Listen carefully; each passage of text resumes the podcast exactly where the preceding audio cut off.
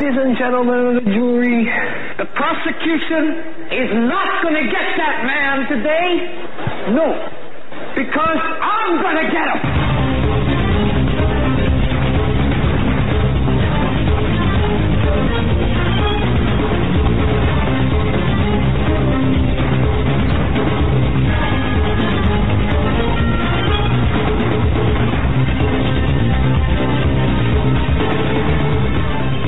This edition of the Hagmann Report. It is Tuesday, December 5th, 2015, or 2017. I want to go back in time. Can we do that? Welcome to this edition of the Hagmann Report. Got a great show lined up for you tonight. Of course, hour three, Stan Deyo, hour two, a debut guest, Jake Morphonios, in the first hour, news, information, analysis, things that you need to know. I think things that are very important. Of course, Joe uh, Joe and I were on a uh, on uh, the Kate Dalley show, a Fox syndicated radio program today from three to four. If you have a chance, uh, follow Kate Dalley.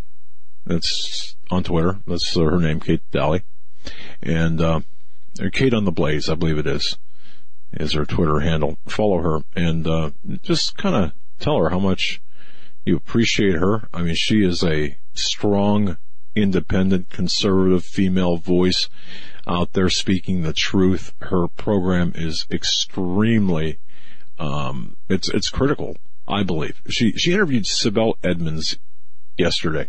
Uh, we have to get Sibel on, on, on the program. Uh, just a tremendous, uh, truth teller Kate Dalley is, but follow her on Twitter and so even, even send a note saying, uh, thanking her for her stance, Christian conservative stance. We need more women like that.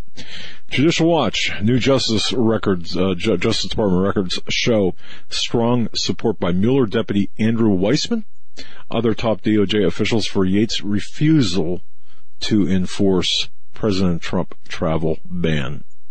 That Judicial Watch has been doing a lot of late. I don't know how many people follow Judicial Watch. Tom Fitton, Chris Farrell, their investigative division, just a tremendous organization exposing a lot of the rot, the the corruption within the Department of Justice, within the FBI. Um, great supporters of, of uh, Judicial Watch, but they've been doing a great job there. Also, just a couple of headlines. Judge Roy Moore, George Soros is going to hell. I don't know if that's a headline or just a uh, kind of a foregone conclusion. Uh, of course, who am I to say? Uh, the establishment RINO Jeff Flake writes check to pro-abortion, pro-amnesty, for-left Democrat Doug Jones. Planned Butcherhood supports anti-life Democrat Doug Jones. This against Judge Roy Moore. Jay Sekulow reports that Mueller subpoenaing Trump financial records from Deutsche Bank, uh, Deutsche Bank are fake news. Inter- Kennedy's forced enforced homosexual cake case, state of Colorado has been neither tolerant nor respectful of Christian Baker's religious beliefs, and the, there's a war against Christians and a war against conservatives. So, welcome to the program tonight. I'm going to turn it over to Joe, get down and dirty with some of these headlines. By the way, um, Joe, I th- it's my understanding your show today, you had a technical glitch, it didn't go off at noon as you had planned. Yeah, I don't know what happened. We uh, everything was set up properly. We... Thank you, Eric. I don't have my headphones in, so I didn't know. Everything was uh, it, got kind of screwed up. Everything was planned to go live at 12 o'clock. We created the episode and uh, jumped on there, and I was talking with John through the BTR interface. And as soon as we went live, airtime, that's when John's feed cut off. He couldn't hear or communicate to me. So we had to scrap the live show for today, but we went ahead and did our show as normal, and we're going to try it again tomorrow. Now, All right. with that said, to the news. Oh, wait, wait. I, I want to just mention something as well. My uh, live feed was off a little bit, and it's been off for the last couple of weeks. I hope to rectify that uh, by tomorrow. I'm, I'm not gonna, I, I just I'm not going to get into the, the particulars, except to say, just hang with me. Uh, you can you can catch the archive. In other words, tune in, and if it's if it doesn't show up on your live feed for 15, 20 minutes, just just hang there. Um, it, will show up. It's, there's a delay, but I think I've got it rectified. So uh, back on target. Go ahead, sir. Okay, so uh, in the news, there's a lot going on with Robert Mueller today. It was reported earlier in the day that Robert Mueller was going to subpoena or had subpoenaed Trump's Deutsche Bank records, And that is being called into question now as White House says no bank records, bank records have been subpoenaed. The uh, story came out earlier today from Reuters and others where officials close to the investigation said that they were um, going to get the bank records, but now Trump's lawyers and others are denying that the subpoena for the bank records even exists. So, uh, and, and if it did, uh, we talked about this earlier on the Kate Dalley show, uh, and on our shows respect, uh, separately, that, you know, isn't this be well beyond the scope of what Robert Mueller Of was course. there to investigate? He is supposed to, I mean, he has a very direct mandate. He, he has a, a, an objective, but now, if he is going after these bank records, it is well outside of what he uh, intentionally or initially has been looking for. And even the Wall Street Journal today has published an article about Mueller's credibility problem. Now, I have not read the article, but the Wall Street Journal, as well as the New York Times and Washington Post, have been some of the biggest cheerleaders of Robert Mueller and his investigations. So, it'll be interesting to see what this article says, but I believe it deals with the conflicts of interest that Mueller has being such uh, close friends with the Clintons and with Comey, and who he has surrounded himself with.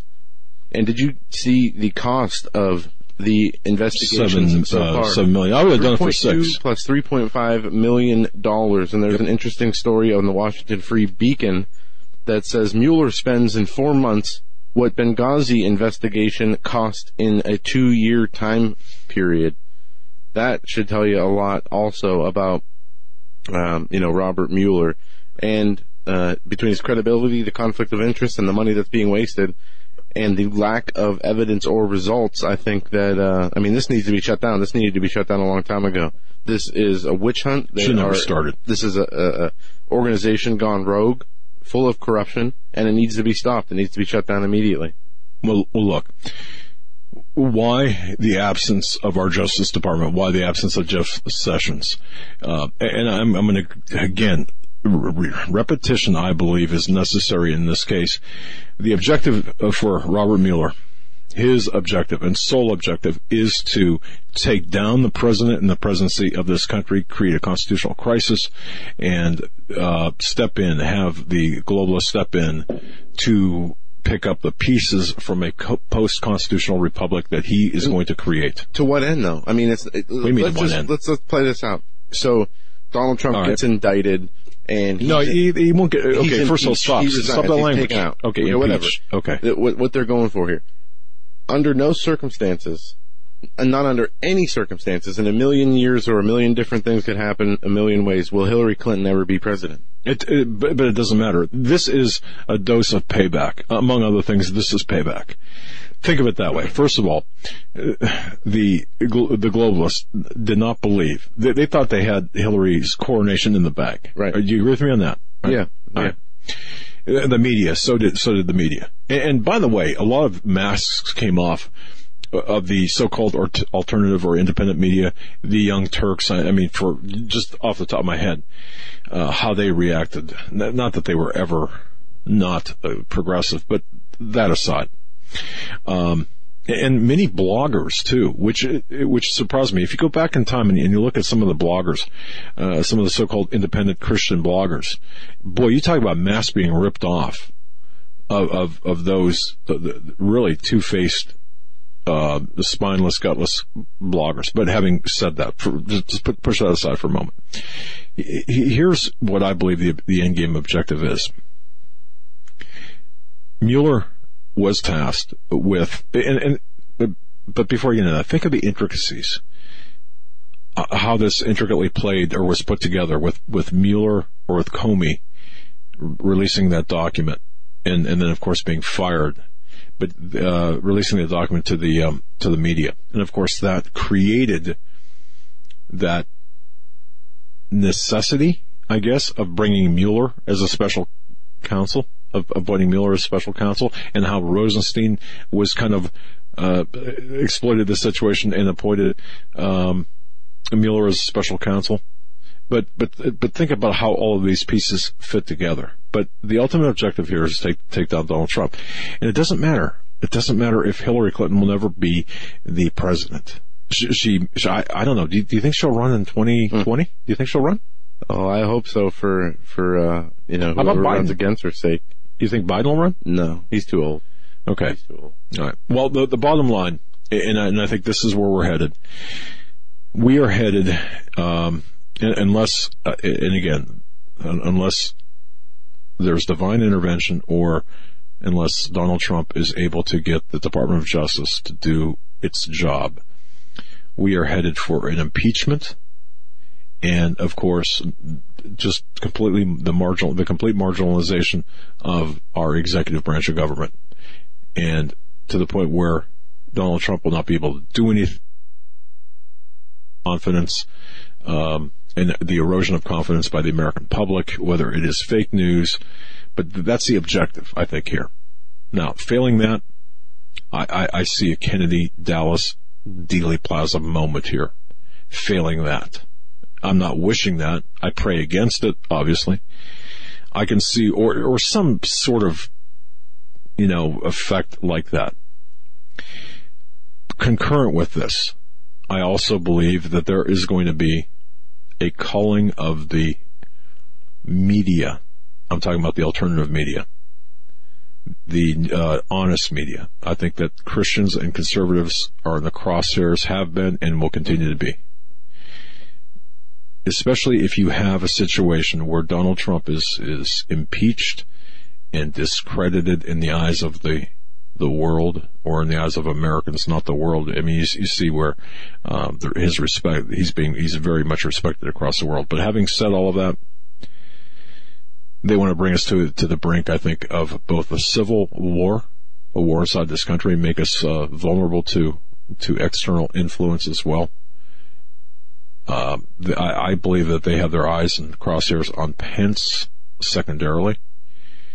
Um, if if not both Donald Trump and Michael Pence, I think it's just Donald Trump. But the end result, I think, will be the constitutional crisis that will evolve, whether it be a combination of events or just a singular event, but the, the constitutional crisis that will evolve from this action. Well, what do you what do you see see. moving forward? I mean, what what are, are they going to try to launch an obstruction charge against Trump? I mean, uh, we all know that that's ludicrous, and and Yeah. there's clearly you know defined laws that define exactly what obstruction of justice is, and none of that is uh, close to anything Trump has done. Even the the uh, Democrat Dershowitz has been all over the media, from Laura Ingraham to just about every news network and show, talking about how this is not obstruction of justice. I don't. I mean, the question is, can they even bring obstruction charges Right. against the sitting president right? constitutionally? I, I don't know, but it will be, it will be an obstruction or some type of interference. Will it be related to the to the 2016 election? I don't think so, but perhaps somehow it can be manipulated to reflect that or to appear as such. But but regardless, I think they're they're going to catch or they're going to go after the low hanging fruit, squeeze them as we're seeing it, it happen right now, in order to go to get to Trump. Now, the only problem I see with this, and I spoke about this in the morning show, is you, you don't take your chief witness or the, the, one of the chief witnesses being Michael Flynn and charge him with it, Right. lying, Ruining his credibility. Exa- Exactly. So what's going on there? But I, but I also see a wider net for uh, people like Jared Kushner and even Roger Stone, who I I believe in and I like, and I and I I, say that you know he's getting an unfair raw deal in this, but I do believe that he was on the inside circles.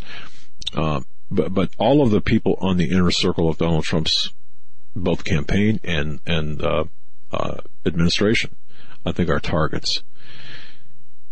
I, I to, to be honest, I, I don't know what the end result charges will be. I think we're in uncharted water here, and I, We to, are. to compare this to Watergate, for example, uh, some some say, well, Michael Flynn is Donald Trump's John Dean. Ah, no, um, or or there there are other comparisons, but I think doing so, I, I think is just is is, is crazy.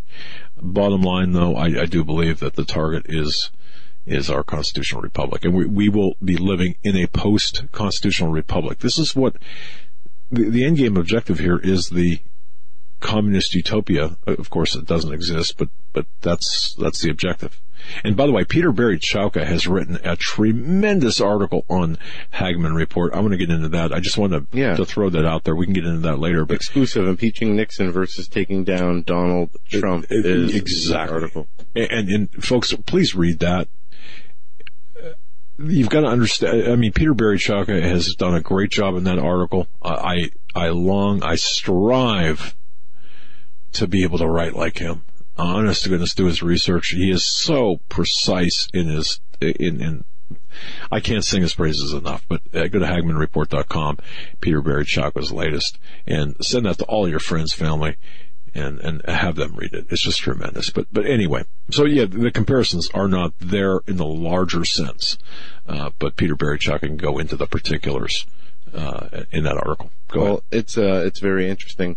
On to some other news. It looks like tomorrow that Donald Trump is going to be naming Jerusalem Right. the capital of Israel, which is uh, big news. And uh, some are, are opposed to this. Dianne Feinstein urges Trump not to move U.S. embassy to Jerusalem, despite voting to move the embassy to Jerusalem.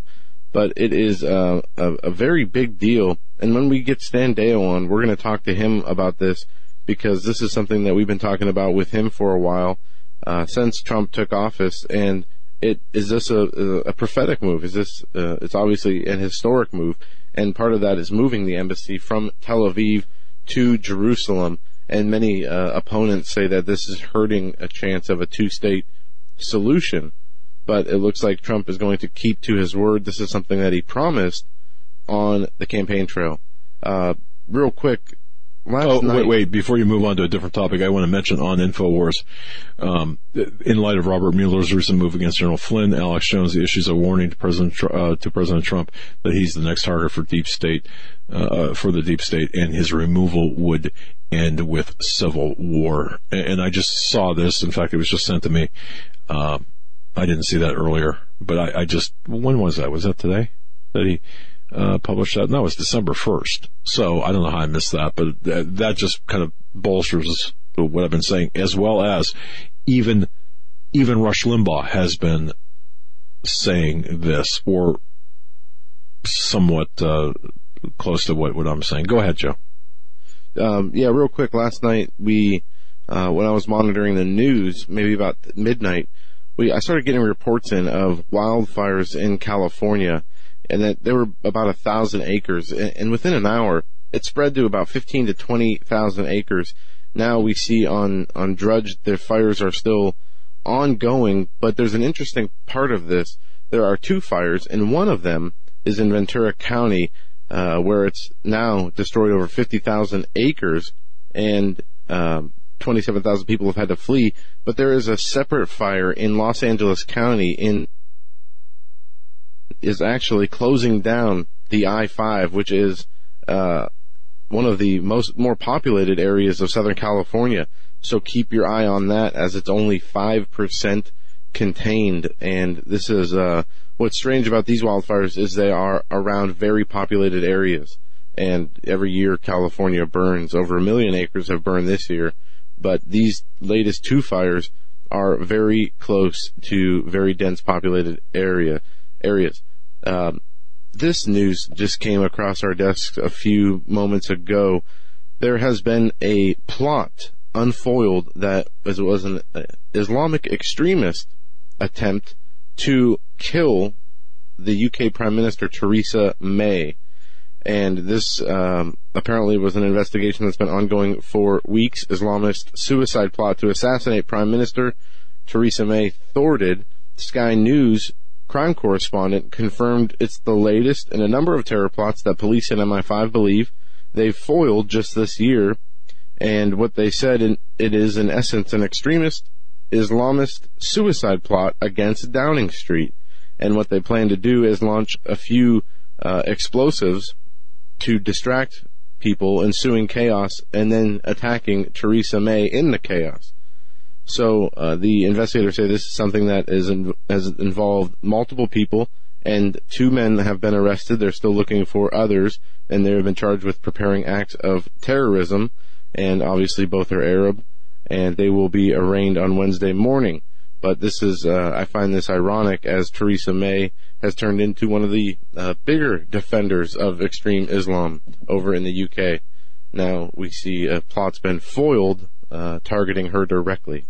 And, and we're, we're going to be seeing more and more of this. Look, there's no appeasement for Islamic terrorism. There's no appeasement to Muslims. There's no answer to this unfettered yeah. alien immigration except to, to deport them all. I mean, I mean that deport them all and cut off the immigration flow. She's gone out of her way, you know, to to not uh, to, to even talk down to the people who yep. call terrorist attacks Islamic terrorist attacks. She's been over backwards trying to uh, placate to Islam. Yet, what happens? They still target her for death. Well, you've you've got the, these snowflakes out there, these people, and, and I and I wonder, and I'm going to toss this out to our listeners and viewers. Uh, uh, what is wrong with these people that that uh, that don't understand the civilization jihad that's taking place?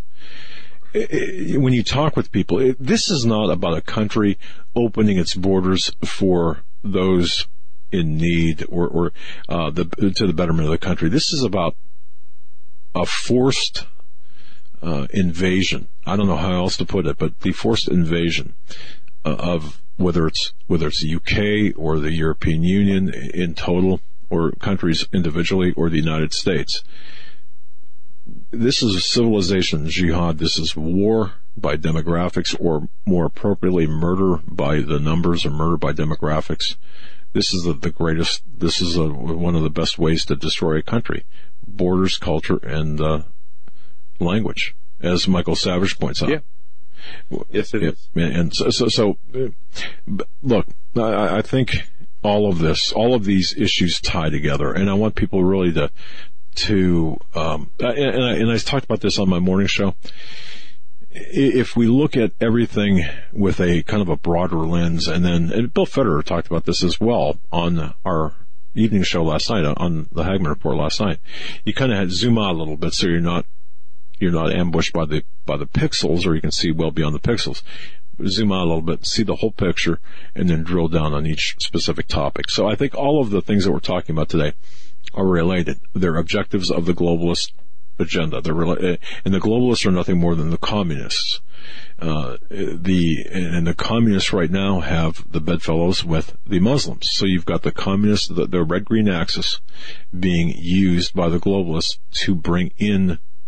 Um, uh, to change the dynamics of all Western civilization, including but not limited to the United States of America, and that's what's taking place. But the, the U.S. is on. Uh, we are on the chopping block um, much like the UK is, and, and, we've got a lot of people that listen in the UK, and a lot of people listen in Europe. Uh, hello, Karen in Rome, by the way. Yeah, um, we do have a lot of people listen yeah. in the UK. Even the, the metrics on the Daily Show, I think uh, eight to ten percent of the listeners are from the UK, which is pretty yeah. surprising. And South Africa too. Yeah. Hi to South Africa. Uh, thanks for listening. Uh, Australia, New Zealand, uh, you name the country. But thank you for listening and thank you for tuning in. But but see, we're all in the same boat. If you live in a free country, in a westernized country, we're all in the same boat. And I, Donald Trump has proven to me more, I believe, of late, that he is on the side of a, on the people, as the side of the people. He is an outsider. Now, I think he is getting bad advice from his attorneys. I think he's being isolated by his staff. Somebody, yeah. Okay, I, absolutely. And I think that, that the deep state operatives have infiltrated his inner camp. So we have to. Uh, but I mean, I wish he's uh, watching though. I, he's listening to others. But go ahead. I wish he would, you know, like we've seen presidents in past times do. Um, you know, call a press conference, get everybody in the Oval Office, we interrupt this, you know, your regular scheduled programming to bring you a word from the president. And for the president to get on TV and explain to his supporters and the American people exactly what it is that's going on.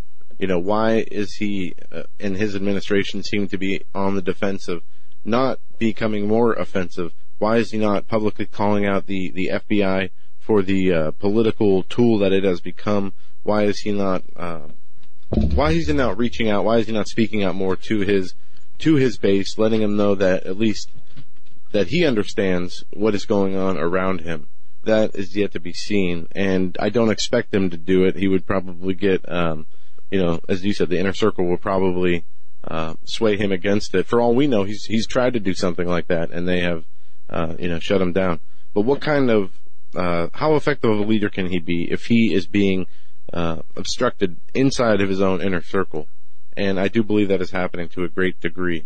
Well, yeah, exactly, and and that's one of the things I think that we have to, um, we have to pray that that that there, and do what we can to. In fact, I, I believe that he does read as much as he can via Twitter. Uh, he he does tweet, and I think he reads some of the responses. Well, in fact, I I, I know that because uh, Peter Chowka was uh, retweeted by President or yeah, Peter Chowka was retweeted by President Trump. How, how many people can say that? Chowka for that. And congratulations, um, Peter, for uh, uh, your relationship, dynamic relationship with, with Sean Hannity, who I believe is a great truth teller in the corporate media as it exists today. But but I think that it's our job to do what we can to get his attention and to, even though as, as, as crazy as that sounds, uh, the the more people who are active and proactive in the information war, I think the better. So let's keep going with that. Uh, I I just I I I think we we're at a crossroads right now, but I think we can win. I think we can win if we show up. We can win on the numbers because we have. Think about this: the conservatives in this country and I'm talking about the true patriotic Second America, uh, Second Amendment loving, Bible loving, or Second American supporting, Bible loving uh, Christian conservatives. We outnumber the snowflake, liberal, progressive, communist mindset, mind numbed individuals. We can win on the numbers. We are up against the break. We'll be right back after this. Don't go anywhere.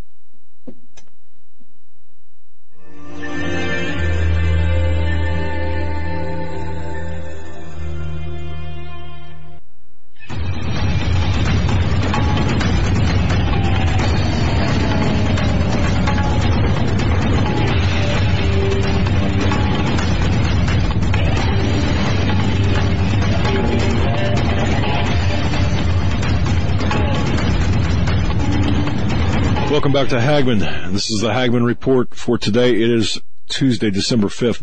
Uh, Mueller deputy praised Department of Justice official after she defied Trump travel ban order. I am so proud. That's right. You know, I had, and I want to correct my pronunciation. I had uh, mentioned during the show last night I had called Peter Strzok. Apparently the Z is silent. His last name is S-T-R-Z-O-K. I pronounced it uh, Sturzok, but apparently the Z is silent. Who knew? Strzok, right? Strzok, yeah. right. And, uh, but, but nonetheless, the incre- uh, just an incredible tale of recklessness yeah. where you've got a partisan FBI agent in our partisan bureaucracy. Now this is, um, this was featured at uh, National Review, and, and I cite National Review not because I, I like National Re- Review. Notice that they National Re- Review was uh, against Donald Trump and, and uh, fully in the Never Trump camp, but uh, and but by citing certain people does not mean that I, I endorse the publication. But having said all of that, I think what we're seeing is a very calculated exposure to the rot that's inside of the Department of Justice and FBI. Now, the, the problem with this, it's not Donald Trump doing it, which he needs to do. The question, is he causing it to, to be done? I don't think so. However, I do know uh, look at Judicial Watch, look at Tom Fitton, what they're doing.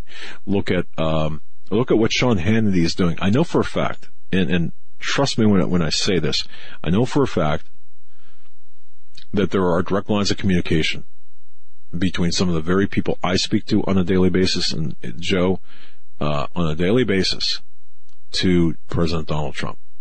You can take that to the bank. That is absolutely 100% true. Now, will that ever, is there an admission? Can there be an admission? Of course not. Uh, why do I even bring this up? Mm-hmm. I bring this up. Not, not, what? I'm just messing with you. Yeah. I, mean, I, can, you know, I, I'm his father. I can still put you over my knee. Remember when you were little? Yeah, uh, but but no. Why do I bring this up? I bring this up because uh, I I think for the first time in modern history, in fact, in the first time in probably hundred years or longer, we have we have had a president who is actually from a different circle, from the business world, from the real world, not from the insulated bubble of Washington politics, not from a, a position of governor or senator or or side of politics, and his circle of of who he listens to uh, is much broader.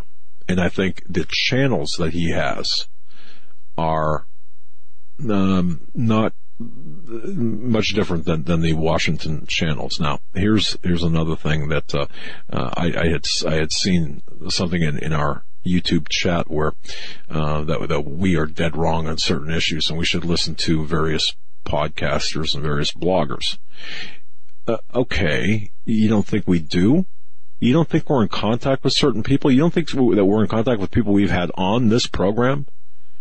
I happen to see the the um, um, whatever you call it, the, the, the chat go by mentioning, uh, Tracy Beanz, for example. We've had her on the program. We've, we've spoken to her.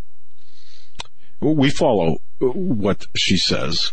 We follow what other bloggers, what independent journalists say. We listen to, uh, everyone from, we'll say Tracy Beanz to, um, to, uh, Hannity or to Tucker Carlson or to uh, Judge Napolitano or to Gregg Jarrett. From George Webb, we monitor to um, the corporate media, members of the corporate media. I guess what we're saying is we don't the the, the, the our analysis of information is not dependent upon any one specific person, but it's a conglomeration of sources. But we also have direct lines, as I mentioned earlier, to people who are knowledgeable about what's going on inside the Beltway. And I think that that's what people, I think we're underestimated. I think people do underestimate us in that respect. But that's okay. It's better to be underestimated than to be overestimated in my view. I want people, I, I would much rather to be a Columbo-esque kind of detective than a Magnum PI kind of detective, if you know what I mean, using the television portrayal of fictional characters. I'd much rather have somebody never. Uh, I'd much rather be underestimated than over over uh, or have them see me coming, if that makes sense. But let's move on. Back to, the, to what you just mentioned about uh, the. Sorry, Man, we got- I gotta muted that teach him because, to- Uh, you know, I've been coughing, so I've, I've been trying to keep it muted, and then was listening to you talk, and remember to turn it back on. But uh, what you said about Robert Mueller, the Mueller investigation, and the people in the FBI. Uh, there was an interesting article on the Daily Caller today that highlights top Clinton aides face no charges after making false statements to the FBI. And this goes back to Huma Abedin and Cheryl Mills. And what's interesting about this article is on the Daily Caller is that they have the actual documents. They have the claims. They have the, the 302 forms that were taken, uh, again by the, uh, the guy who had to be removed due to his anti-Trump tweets. He was the one who conducted the interview of Clinton herself on July 2nd, 2016, as well as with Cheryl Mills and Huma Abedin. Those 302 interview statement summaries of interviews were released by the FBI, and they showed that Mills and Abedin both stated during the interviews with the FBI they were not aware of the server until after she left the State Department. But documents that uh, were internal emails uh, amongst each other show well way back into 2010 that Cheryl Mills and in 2013, I'm sorry, 2012, Huma Abedin uh, stated in the emails that they knew about the private server. So right here alone is proof enough that Yeah. Mills and Abedin both lied to the FBI the same crime which General Flynn is and has been uh, pled guilty to. Oh, and this did- shows the bias. Did you hear? that- Did you hear uh, Donald Trump talk about that? No, I didn't. Okay, his statement yesterday, as he was getting on the helicopter, and you know his his hair is flying up, and uh, it was it was great. He he, he said, um, well, he was referencing uh, Hillary Clinton, but you might as well put Huma Abedin and um, Cheryl Mills in the same camp. But he, he said they ruined Flynn but they let uh, Clinton go. And and I would put Oh uh, yeah, maybe I did see that. I would night. put Mills and, and Samuelson and, and Huma and all of that in the same in the same um, bag of people. By the way, and, and one, one thing, by the way, Well, there's a- I, I, in my research, I just want to say this before because uh, in case this person does not listen to the rest of the program, when I mentioned that comment in the chat, I happen to see, I want to be very respectful of that that commenter. I respect believe me, I respect your, I respect you. That was not meant to be disrespectful my response. Uh, I was trying to be, uh, sometimes my wife says, you know, you got a really sharp tone about you. And, uh, God bless her because I, I use that, that sharp tone. I don't mean to. It's, it's just kind of an edginess to me. Um, and I respect what that commenter said. I just want to make sure that, that she knows that or he knows that, uh, whoever wrote that knows that. It wasn't meant to be disrespectful. I just wanted to make sure that people know that we listen and we, we uh, analyze everyone's, uh, uh, or as many people as we can, their view.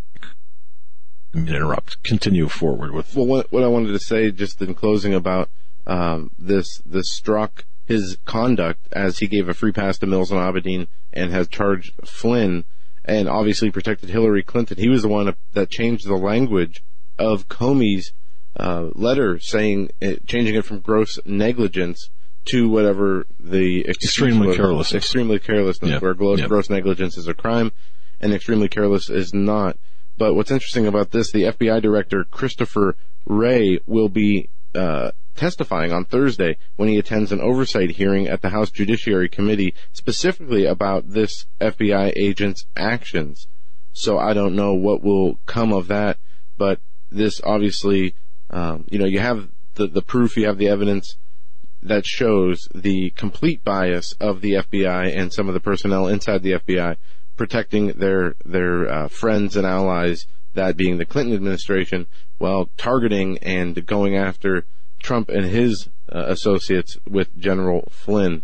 Now we have a, a few things. I guess we can't play this video I wanted to play because it would bring some copyright issues due to the song that is played in the background. And that song is uh, "It's the End of the World" as as we know. And by the way, even when we have the copyright, even when we Even when we have permission, we still get we purchase the copyright rights, and they still ding us for copyright violations. Well, there, there's a, an interesting video, and you can just search the title out on YouTube. Democrats flip out over Armageddon GOP tax reform bill. Uh, I put a little article together on Hagmann Report late last night detailing the interview or press conference that Nancy Pelosi had when she was talking about this tax plan. But this video is a compilation from Maxine Waters to Charles Schumer to Nancy Pelosi, all crying about the tax bill. And the article talks about how Democrats have taken dramatic tax reform using apocalyptic language about the impact that they think the legislation will have. I'm just going to detail some of these lawmakers and what they how they classified this tax bill. Nancy Pelosi said it's it's Armageddon. It would be the end of the world. Uh, Pelosi also called the legislation the worst bill in the history of the United States. Former Obama official Lawrence Summers wrote, thousands of people are going to die. Chuck Schumer said the bill passed under the cover of darkness and is one of the worst pieces of legislation. Um, Elizabeth Warren said it was horrible and cruel. Mark Warren uh, says this is the single worst day in U.S. Senate history. Bernie Sanders said it was one of the greatest robberies in modern history. Uh, Andrew Cuomo said that this is the death penalty, and uh, also that this is legislative rape and pillage. Maxine Waters said it was a tax scam, and on and on and on. A, literally, a, one of the legislators called this a legislative rape. Uh, There you go. I find it so funny. These people in their, the, I mean, they passed the Obamacare bill. You couldn't find out what was in the bill till it passed, and it changed the whole healthcare system and one fifth of the economy. But these uh, people uh, are, are speaking out against a tax break on corporations and uh, and some Americans, and they're they're they're saying thousands of people will die, and it's the end of the world. Pretty humorous as always, and we know that any and everything Trump does receives negative press, and that's just the way it is. That even donating his paycheck uh, to different charities, he gets dragged through the mud in the press for doing so, and he just freed up some federal land out west and he is being taken to task again. Networks hyper liberal backlash against Trump freeing up federal land. On Tuesday, all three network morning shows touted the immediate backlash against Trump's decision to reduce the size of two national monuments in Utah. And this is one of the things that was said on one of the shows. Turning now to the growing battle over the Trump administration's plans to reduce the size of two national monuments in Utah, the move sparked immediate backlash from the West all the way to Washington, and they said that this is um, uh, the president is stepping into the middle of the Western land battle, dramatically scaling back the size of the two monuments. They said that this is controversial and conservation groups are forming a joint legal challenge against the administration. Is there anything they don't sue this president over? But anyways, they went on to make a case that uh, because he made these public lands private, that companies are going to come in and drain the resources and frack the land and whatnot, and they basically call it a uh, an environmental assault. So, Remember what I told you when Obama set up his digs on Embassy Row there. He created an organization that did that that, that sole purpose was to sue, uh, mm-hmm. create um, uh, create the uh, litigation against this administration for ethics violations or for whatever process. Yeah, they were was. setting that up before the election actually happened. Well, uh, not before the election. Uh, specifically, well, organizing for action was. Uh, but the DNC, the Podesta, and Hillary, they ha- they were planning these Russian narrative. Uh, just in, in in the in the slight chance that Trump won, they were planning some of these these um, stories and, and problems. I'll give you that, yeah. In order to yeah. bring them up if he did win to cause doubt about his presidency. Right. But, and remember how Hillary said that any questioning of the election results, which is taking place right now, would be, would be an assault on our, our democracy, which of course in improper use, uh, would be a threat to, to our liberty and to our country. And of course this is exactly what she's doing right now. And, and I find it very interesting as well. Have you seen some images? Uh, uh, and, and these are things that we like to keep our eyes on. We we can't vet any of this, but um, we're watch we watch things like uh, when I was she in she was in Philadelphia, I think, on a book signing, or she was in Philadelphia. Hillary Clinton was, and there was a picture of her. I think it was her right leg or was it? I think it was her right leg. Getting helped out of the car. No, no. This is it, well, it might have been the same time, but there, there, was a picture of her right leg, and it looked like maybe there was a, a brace of some oh, kind yeah, on her leg. Boot. Uh, it was a boot. Well, no, this is not a boot, but uh, under her, her pant leg, um, it looked like there was some sort of device there, and, and there's a, just rampant speculation as to what that is. Um, but now, on, on, the other hand, uh, we we also see so many uh, rumors that are just kind of ridiculous in his face where, you know, Podesta's in prison, um, uh, there are, are, indictments against Hillary. You, you, can't you can't vet those certainly, but we I, Podesta in prison. Hmm. Uh, and, and, also we we've yes to answer many questions too. We've gotten via email. Yes, we we followed the QAnon uh, uh, postings. We've been following that. The reason we don't talk much about that is we we surveil that, we monitor that, but we we don't talk much about it because really at this point, what can you say? And for those people who don't know what we're talking about, the QAnon on 4chan, um, if you if you know what we're talking about, understand we've been following that. We we we've we've been assembling all of the posts, of course, and looking at the historical context. Now the thing is, it's difficult to, to trace it back to any one source. And there's a lot of speculation about who this QAnon is and who this Q is and, uh, uh, what the messages are, uh, in the relationship perhaps to Donald Trump. Yeah. So I thought I'd, I'd throw that out there as well. Uh, we're going to see another thing. Google has enlisted uh, an army to police YouTube videos. That's and already comments. taking place. That's yeah. right in comments. 10,000 plus. Yeah. Yeah, they're going to go uh, delete and remove uh, what they deem to be hateful and or racist content that be that is in the videos or in the comments sections themselves. And just continuation of social media censorship. We see what we see in Europe and Canada is that people who are making comments that are deemed to be inappropriate online are actually being found out by police and charged either with summary offenses like fines or in some cases with hate speech laws and how long until they try to enact those on the books here in America. There's an interesting video on the Washington Free Beacon that details the uh, Columbia students' protest of free speech. And if you watch the video, these people will talk about how free speech is, is offensive um, and oppressive to to the minorities and whatever. But it's just very eye opening and tells you that it might not be long before we see those kind of hate speech laws on the books here in America with that kind of mentality we have oh, festering in the universities. Yeah. But um, I want to make sure we hit this story before we hit the end of the hour. The Supreme Court is uh, hearing arguments on the gay wedding cake, and it has been said that Judge Kennedy may be the and this headline from the Washington Examiner in Supreme Court gay wedding cake case, Kennedy says state has not been tolerant of Baker's religious views. Supreme Court Justice Anthony Kennedy said during oral arguments today that Colorado did not appear to show religious tolerance when it used its public accommodations law to force Baker Jack Phillips to create speech via a custom cake for a same-sex wedding that defies his religious belief. I'm going to tell you one thing. Let me jump in here.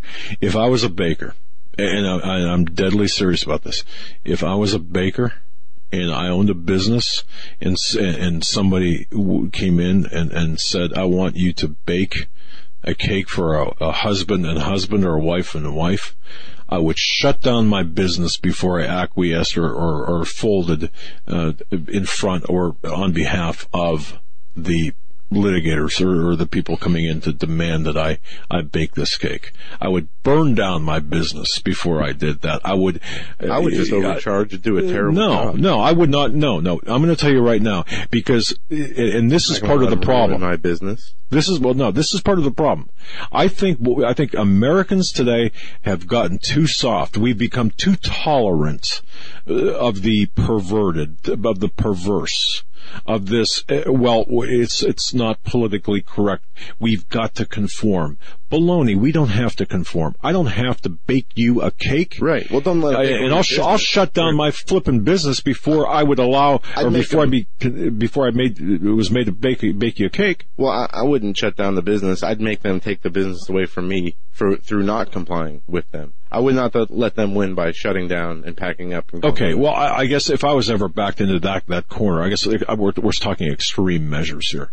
Not really extreme because uh, it's well, happening across in, in, different industries in the country. And that's that's the same thing. It, it, I'm going to tell you right now. I'm not going to fold under the pressure uh, of these of these morons who believe, in my view, that they've got this right uh, to to make me do what I don't want to do, or right, what, to make but my religious their... convictions say no. Right. So I I am you know what I am not going to be tolerant. I am intolerant. I'm intolerant of the perverse. I'm intolerant of the of the the idiocy that that is encapsulated by these morons out there, these mental midgets who are uh, who are just nothing but but uh, uh, well, they're spiritually bankrupt and, and, they're they're mentally bankrupt, I believe.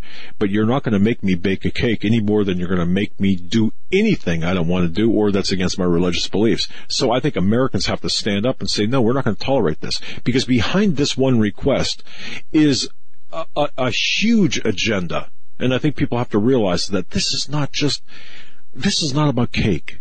It's never about the spoon. This is not about the cake. Mm-hmm. This is about a bigger agenda here at play and we have to tamp this out before it gets any bigger. It's my view. Yeah. So what's this going to? I mean, what? Uh, how is the court going to decide this case? We heard the uh, a number of different opinions and oral arguments from Kennedy pointing out that Colorado was not tolerant of the baker's religious views and says tolerance is essentially in a free society and tolerance is most meaningful when it's mutual. Kennedy said, it seems to me that the state in its position here has been neither tolerant nor respectful of Mr. Phillips' religious beliefs. Justice, Justice Alito and Gorsuch similarly expressed concerns about the ba- bias of Colorado's actions against Phillips. Though Kennedy's commentary voted well for the baker, the justice also asked whether a Phillips victory meant bakers could begin hanging signs in windows saying they would not bake cakes for gay weddings. So we have. Uh, Why isn't this a Muslim bakery? Why don't they try this? Why don't they try this with the, with the Islamic papers? where people have gone in and just to test the waters with video cameras, And? and they would not bake the cakes. Okay, so has the Department of Justice uh, enacted any kind of civil litigation, or or what about the people, the the, uh, the we're- potential customers? And, and where does this stop? I mean, will, as we've seen in the past, will uh, same-sex couples be able to force churches to marry them through through litigation of, of discrimination? Uh, there has to be lines drawn here. As you said, this is much more than just. It's uh, never about the cake. It's not about the cake, not at all. It is about uh, you know freedom of, of belief and expression, and this is uh, a very important case that's going to be coming down uh, to a decision pretty soon. So But uh, Coach Daubenmire told you this, and the people we've had on told you this. This is not when Ober, Greg Jackson with the Obergefell decision, which uh, is really not a the law of the land. Homosexuality is not the law of the land, contrary to what you believe, nor is abortion, uh, in, in you know the murder of unborn children. That is um, the Supreme Court. The Supreme Court does not make law, uh, and and I understand how ludicrous that sounds, or you think that sounds coming out of my mouth, but there's a long history which we don't have time to get into. But the bottom line is this: uh, we have to stand up and we have to fight against this perversion, and if we don't, who will? And, uh, shamefully, prayer went out of school. No one, no one really stood up. Uh, the myth of uh, separation of church and state. Again, the myth. And if you think that I'm off base on that, you've got to study history and study the documents of our founding fathers. All of this combined. We are living in an alternate reality here that I think that people, if, if, if everyone understood the intent and the framework of our Constitution and, and how this country was built, we, we, we would see how far astray we've been led. And the media, of course, big proponents of this. Um, the right wing watch websites, the Snopes websites, they all, in my view, are purveyors of misinformation, disinformation. They're all purveyors of this, this perversity purveyors of perversity, in my view. Uh, and, and these little snowflake writers who sit behind the, behind the keyboard and, and scratch out these columns that make fun, poke fun at people like Coach Dave Daubenmire, um, uh, and are so accepting of, oh, the perversity. Oh, it's just normal. No, it's not normal. What's wrong with you? Uh, homosexual marriage is not normal. It- It's it's you know you you you say you believe in science. Well, show me scientifically where you know with with very rare exceptions, um, and even those are questionable. Where homosexuality among species is is you know normal. It's not normal. Um, and I can go on and on. Certainly, this is leading to bestiality. This is leading to all the perversities that, that you can uh, you can. reading these arguments here, It's crazy. it does extend uh, to a whole number of, of other issues uh, in freedom from freedom of expression to um, as what I just said about you know forcing churches to marry homosexual couples other uh, like the Catholic League services would they say so the Catholic League services would be put into the choice of either not providing any pro bono legal services or providing those in connection with same-sex marriages. Meaning, if they provide, uh, you know, legal services pro bono to to one person or one cause, would they be forced then to uh, take on causes that they don't morally or religiously agree with? And, and it's going across the board, as you said, not just from cakes, but um, you know, every it, it is a very big and important case, and it seems that the majority is leaning uh, right or with the baker that it is a violation to force him to do something against his will operating a business. And one of the justices equated it to going into a restaurant and demanding custom food that's not on the menu. And uh, forcing restaurants to to uh, acquiesce to that. So Yeah, they're after, they- this is not about civil rights. This is about special rights that don't exist. Right, right. But it's uh, it's interesting to read these arguments and the different opinions. Um, another story that's important: John Conyers, the congressman who is um, uh, full of, of sexual misconduct and assault scandals, is going to retire, and his replacement. we'll be right back. Sorry about that.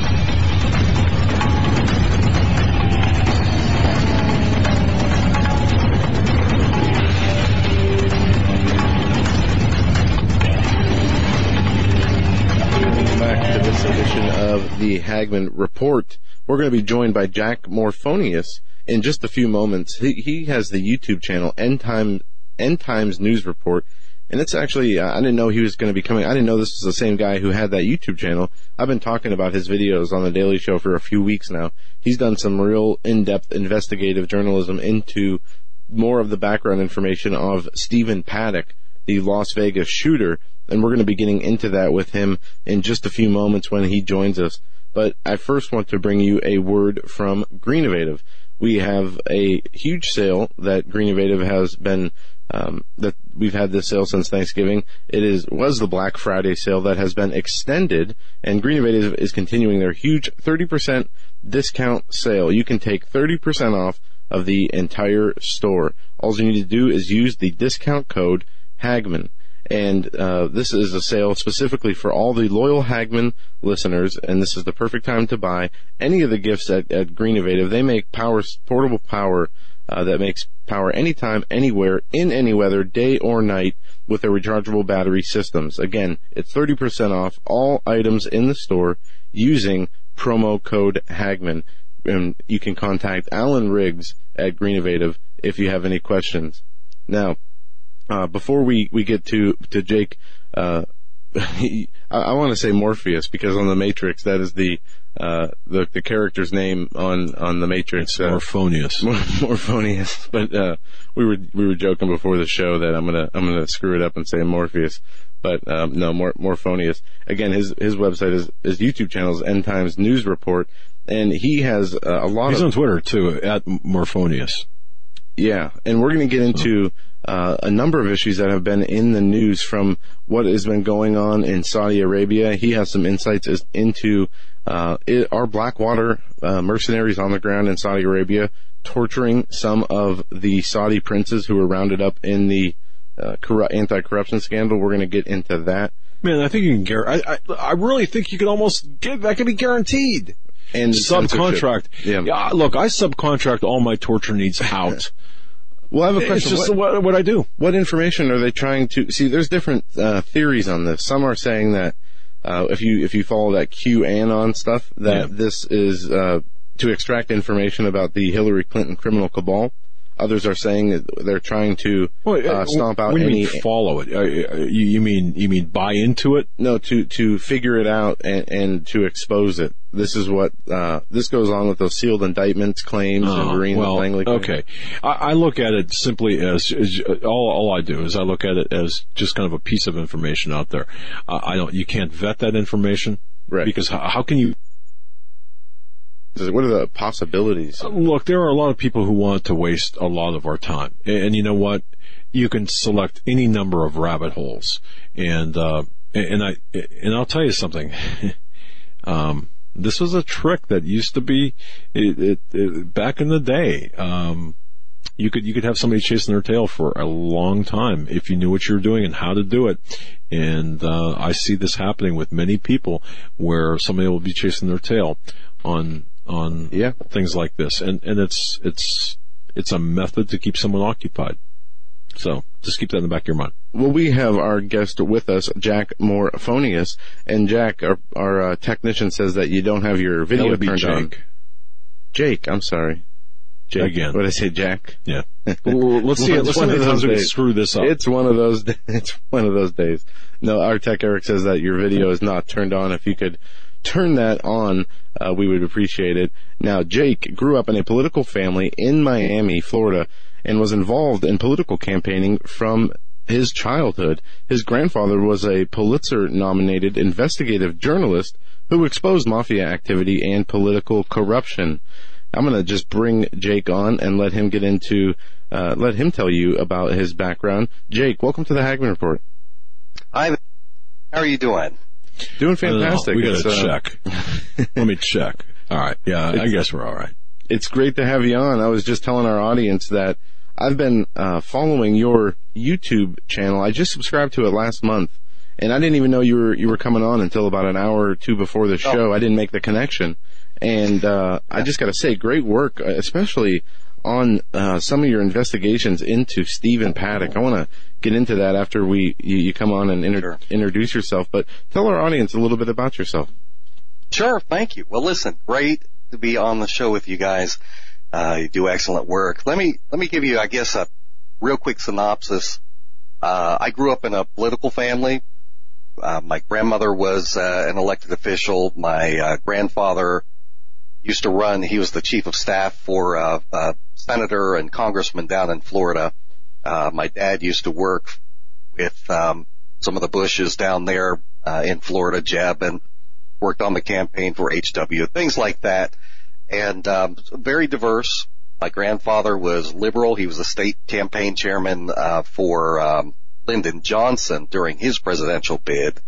Uh, my grandmother was so conservative. She was on, she used to host Rush Limbaugh's show and, um, so very, very diverse background as far as the political philosophy that I grew up with. I'm much more libertarian than any of them. Well, as an adult, I kind of followed in the family footsteps. I became a political strategist, operative. I was the, um, campaign, uh, chairman here in North Carolina for Steve Forbes when he ran in 2000. And, uh, I was a writer for the Ron Paul campaign, uh, for his, uh, 08 and 12 presidential bids. Um, so a lot of work with state level candidates. But, uh, as far as what actually paid the bills, that was just, you know, you, unless you're going to live in DC and work full time as an operative, which I just couldn't stomach the, uh, the DC culture, so I couldn't do that. So what I did was I worked as an investigator over the years in a couple different, um, fields, including, uh, financial crimes investigation for a Fortune 100 bank, um, working on money laundering, terrorism, uh, money being moved to, uh, but basically, uh, laundering money to, now we're talking. terrorist related charities, things like that. Uh, lots of financial crimes related stuff. Uh, in 2012, uh, I really had been dreading working in the, the corporate world for, for a while by that point. So I just said, I can't do this anymore. And I, I left the company and just went into business for myself and um, doesn't pay as well, but I love it. And so what I do is just kind of freelance investigative work related to big stories going on, mostly geopolitical activities in the Middle East is kind of my forte. But I've taken that and applied the the work that I did to uh, a whole lot of stuff with sex trafficking, um, pedophile rings here in in the United States that traffic kids into um, uh, Eastern Europe. Uh, but the last couple months I've just been completely consumed with one story and that is the Las Vegas shooting.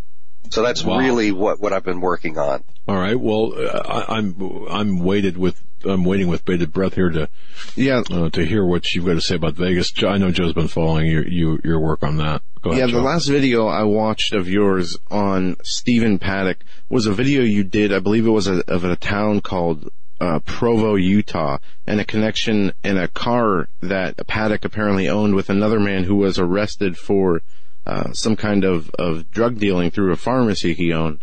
And I found that to be very interesting, and and that's where I, I haven't watched any of your videos since that one. Okay, but, but let's not go too far to, because we have an hour with you. Uh, what I'd like to do, if we can do this, i i first of all, is the topic of Vegas okay for Absolutely. Okay, all right. So why don't we do this? We're what uh, two months out, two months after the Yep. event. We don't know anything, at least from the vantage point of the FBI and and the uh, LVMPD.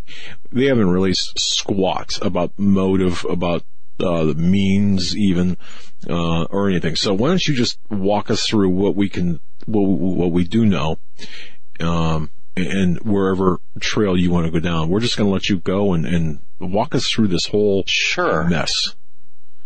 Okay. All right. Yeah. So of course, anyone who follows this, the um, YouTube community or anything online with regard to the Vegas investigation, what we know for sure is that uh, there's rampant speculation. Lots of people have got different theories, and these are great because you know it, it kind of speculation starts us looking down a certain avenue and uh, follow it. If it pans out, excellent. We keep keep going with it. If it doesn't, we debunk it, set it aside, and and move on. Um, unfortunately, there's a whole lot of um, resistance to letting go of pet theories out there when they just don't fit anymore. Um, so, so what I do is a combination of debunking things that are just not accurate and then confirming to the extent we can what is accurate. So we started out with this hearing, of course, that, that idea that this was a lone gunman, lone wolf shooter is what uh, Sheriff Lombardo told us before the police had even stood down while they were still hunting for shooters. Uh, the sheriff was already out there saying any reports of multiple gunmen, it's just not true. Uh, so one thing I could say for sure is that the police did believe that there were multiple shooters. The PR statements to the contrary are just that. It's it's just uh, it's the it's the story you tell the public. Um, Sheriff Lombardo alluded to that by saying, we don't want the public to panic. Uh, I think there's a whole lot more reason that he doesn't want to talk about it than that. But let, us talk about what we do know. For example, uh, I've put out on my on my YouTube channel uh, actual video of uh, a number of people talking about in the hundreds that were inside of the Mandalay Bay at the time that the shooting was going on when the shooting is going on, let's say up at the 32nd floor there, after that was all said and done and Stephen Paddock had allegedly shot himself and we were done, Lombardo was out there saying, no more, this is it. And yet, what was happening inside, and the video evidence we have shows this, is that the police continued hunting for gunmen inside the Mandalay Bay complex for hours after it was over. And the video that I put up, uh, footage from people that were there, these are Mandalay Bay employees, well, kind of the shops there. Uh, for, for the viewers that don't know how this is set up, you've got the Mandalay Bay Hotel, and then kind of back here you have the Delano Hotel or Delano Hotel. In between these two hotels is a series, uh, it's about, it's two stories, it's a complex of shopping, uh, stores, everything from flip flops to restaurants uh, that you can go in there. And also in there is on the first floor there's the casino, and that's kind of between the two hotels. And then right next to the casino inside this complex is a great big theater called the Michael Jackson One Theater. Well, what started happening was sources started sending me information saying we were there. There were gunshots inside the casino. We heard them. You could smell the uh, the smoke, and this this is um, from multiple sources, independent of each other, saying that they smelled a very distinct uh, odor of gunpowder. Um, someone sent me a video that I watched of them approaching from the Delano side, approaching toward the uh, Mandalay Bay Casino. There's a small corridor that goes between the Delano Hotel and into that casino complex. There are a couple different people actually that caught video footage. Um, one of them was a fellow that did a Periscope video, kind of live streamed that, and he got to a certain point, and then there was another man that was even up closer. What you see in these videos is as they're going toward the casino, you hear pop, pop, pop. You hear a number of, of uh, gunshots. The video shows a SWAT team, and this is part of the footage that I didn't put out. The SWAT team moving forward you can hear them in the other video that I did put out screaming, run, get out of here, run. Uh, Laura Loomer had released a little footage a while back showing a, um, a man laying face down in that exact spot where this popping sound is heard. Person face down, can't tell if they're dead or, or alive or but what has come out since then is footage from employees that were in some of these shops around this area while this was going on. One is from a young woman who was the only person in her store and she says, because she was live streaming while this was going on, uh, this is, uh, she started around, I don't, 1030 or so live streaming. And she says throughout the night, what they're saying on the news is just not true. There are gunmen, multiple gunmen, and they're being hunted by the police. She even shows in some of this footage you can see SWAT walking around as she's kind of looking through the uh, where you can see. Hours after this uh, shooting is supposed to be done, what we hear uh, and see in these video clips from two different employees is the police and SWAT units that were in this area rounding everyone up and moving them down into that Michael Jackson 1 theater. And the video footage shows uh, at least hundreds of people. One of them in the video says there were thousands, but because the theater was left dark, uh, they kept the lights off. The law enforcement kept all the lights off. You can't really see for sure how many people, but you can see, you know, a thousand little dots all over the room as people are are checking out what's going on, uh, what the media is saying. Well, the witnesses that put out these uh, this footage, they give the time as they go along. They're talking, they're narrating, and what you hear on some of the police scanners of the cops that are walking around, you hear them hours after Paddock was already dead, hours afterward. The, they're still hunting for a shooter who they believed was on the fourth floor.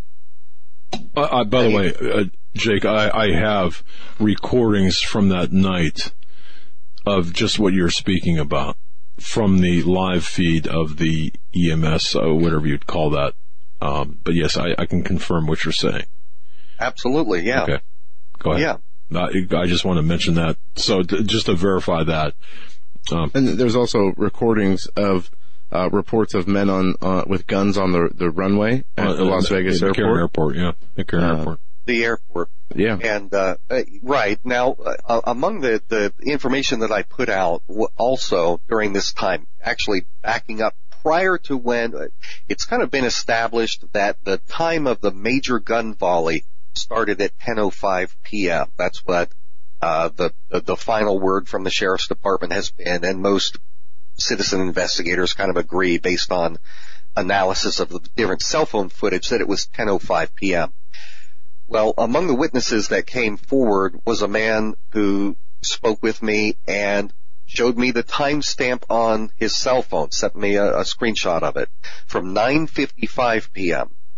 Uh, his friend, he was staying at the Delano Hotel. A friend of his left to go join another party. She went down the elevator out to the Delano Ballet, got picked up, and had headed out Mandalay Bay Road out to where it meets Las Vegas Boulevard. While she was at that intersection, it was heavy traffic waiting for the lights to change and so forth. She heard gunshots taking place and she looked out and saw men who were carrying guns. And so she kind of ducked down, she called her friend and said, "Hey, there are gunmen down here. Stay in your room." Uh, and again, this and this is street the, street level. This is street level. This is between. Uh, this is out around Las Vegas Boulevard, on kind of between the Luxor Hotel and um, uh, and the concert venue, the Route 91 concert venue. And she sees these men going across the street with guns after she has heard some gunfire. The, the source that gave me this information heard these gunshots as well, some of them after she had called in. Um, and so she jumps out of the car and heads to the Luxor, uh, where later on you can hear on the police scanner, uh, you can hear the police talking about how there had been a report of a, a man with a gun inside one of the Luxor bath, bathrooms there, restrooms. Um, so we, we, there were definitely people on the ground moving into place, popping off some of these individual single shots prior to the major volley.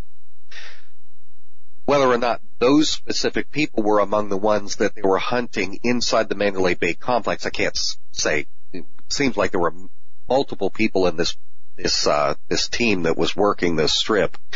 But going back to the one in the Michael Jackson Theater, you can hear on the police scanner uh, audio there and the police talking among themselves and telling the people as they're moving. They're very serious. They're telling them, get in the theater. They keep the doors locked from the inside so that nobody outside the theater can open the doors and come in. And the, the law enforcement, they're yelling at the people, get in, stay away from the hallway there, stay away from the doors. Uh, in one I guess, segment of it. You hear the police yelling, uh, this is still an active situation. Um, there are people still out there. And again, this is, uh, at that point, this is after 1 a.m. This is around 1.30 in the morning, Vegas time. Uh, so it's well beyond the time even that SWAT had breached the, the room 135 on the 32nd floor, uh, that they're still hunting. And so you hear in these videos, you can hear the people talking to each other, the, the civilians and, you know, the Mandalay Bay shop employees talking amongst each other about this hunt for the shooter. The police had, fi- they finally finished clearing the fourth floor, verified there was nobody there at that point, but they were still looking for someone. And the testimony of these witnesses, which people can see for their, themselves in the, the, the video footage that I posted, they are saying, we know that there are multiple shooters. The police are telling us that they're still looking for shooters. Plus, we've got the uh, this, the witnesses who said that they heard the gunshots around the casino. Whether or not the person, the body face down in the uh, casino was shot or not, we don't don't know. I do have someone that's reached out to me and says that he is going to deliver to me um, footage from a different angle of that body. He says the person looks like their body had been dragged forward based on the clothing being pulled up over the head. It's not someone that was just complying with law enforcement orders to get down on the ground or something like that. Someone who uh, I haven't seen that footage yet, so I'm I, I can't can't verify that for sure. Wait, just to just to be clear, are you you're referencing the body of ostensibly a Paddock? Is that what you're referencing? No, No, okay, no. all right, so uh, I just- Paddock Paddock would have been up on the 32nd floor. There is some cell phone footage that someone had sent to uh, Laura Loomer, and she put it out. And after she put it out, I went. I, I saw it. I, I had met Oh, Laura. okay. I'm sorry. I, I now I know what you're talking about. The the casino footage, the lower half, the legs. Right. Okay. Yeah, we actually Very- had her on Yeah. the day that she Yeah. released that. okay. Right, exactly. Yeah, she and I uh, and, and a couple other people had actually sat around a table inside the Luxor, watching this footage, trying to decide, you know, to do we put it out or not, or how to do it, um, because it doesn't show the top half, and you just can't see a whole lot to really know. Right. Hopefully, this footage does get sent to me that shows it from a different angle, and we can we can get more in, information on that. The strange thing though, for those that were inside the Michael Jackson Theater, and again, this is hundreds and hundreds of people that are in there, um, while they're in there, law enforcement at one point yells at everyone to get down. And there are a couple videos that have been put out by different people in the theater, uh, showing the aftermath of this. Everyone in the theater gets down on the ground. Again, after, well after one in the morning, because someone was trying to get into the, the theater. Whether or not it was a gunman, we don't know. We just know there was panic and, uh, the, the cops are racing around because they, they still at that point believe there were multiple gunmen. Um, at the end though, after keeping everyone in there for hours and hours all through the night, not letting them go, when it, when they finally deemed that it was safe for them to leave, semi-safe, they wouldn't let them go back to their own vehicles. The employees couldn't go back to the parking garage, couldn't go back into the casino area. For whatever reason, they wanted all of that locked off. Remember, this is not supposed to be a crime scene area.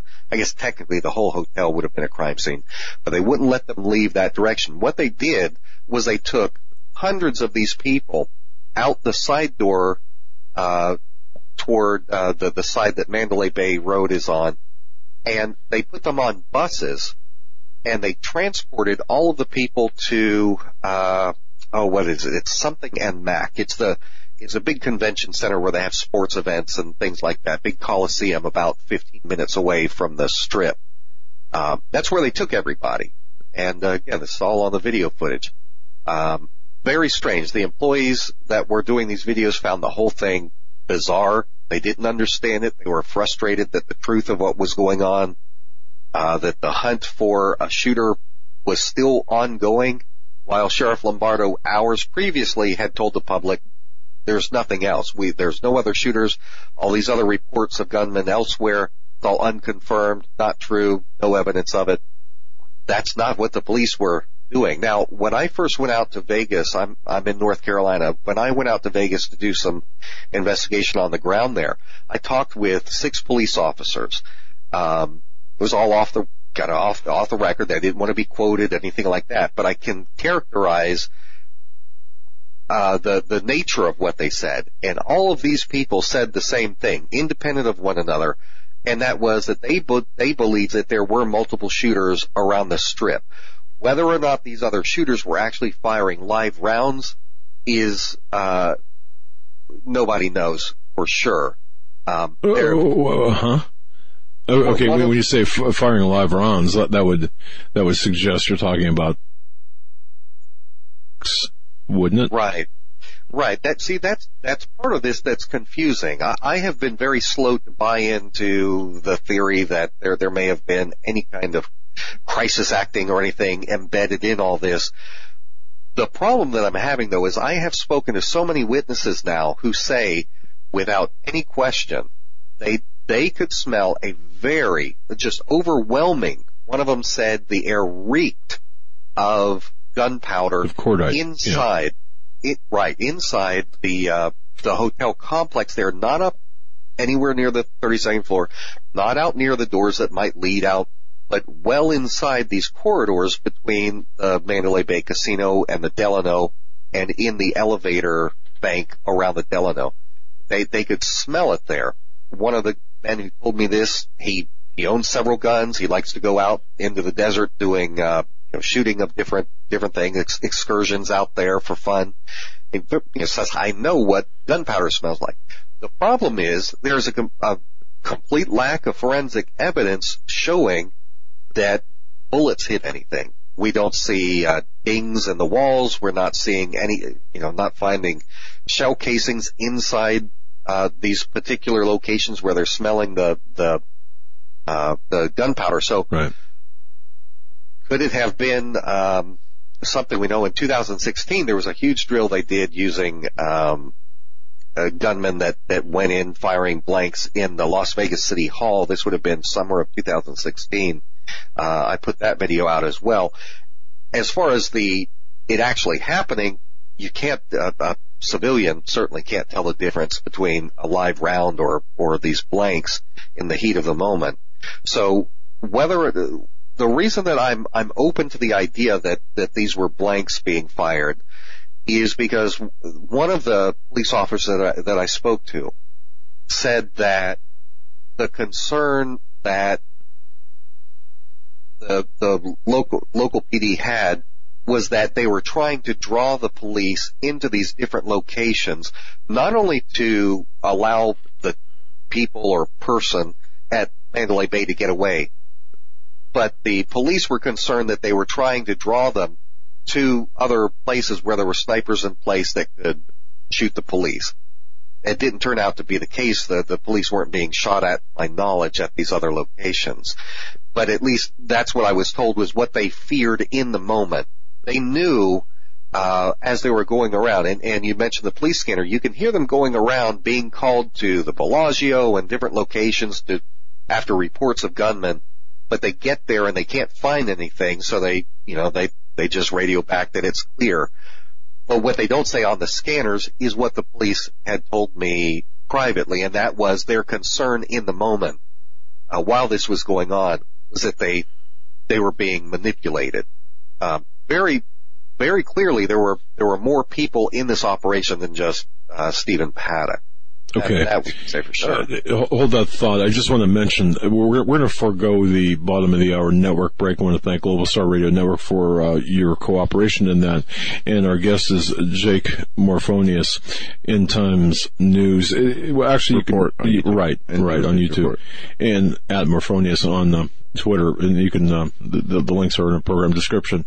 Uh, a very measured analysis, as a, a very good grounded measured investigative analysis by our guest, um, who had spent some time and uh, expended some shoe leather at Ground Zero at uh, Las Vegas. Uh, so go ahead, sir, and continue. By the way, um, just as a point, I guess to kind of uh, a central point. Here's my belief in a nutshell, and you can comment or you can disagree. And if you disagree, I'm I'm open. I'm definitely open to any kind of nudging in any different direction. But in a nutshell, my my my assessment at this moment in time, there was this has got proprietary or uh, black ops. There's there's some connection to uh, the intelligence community with respect to Paddock.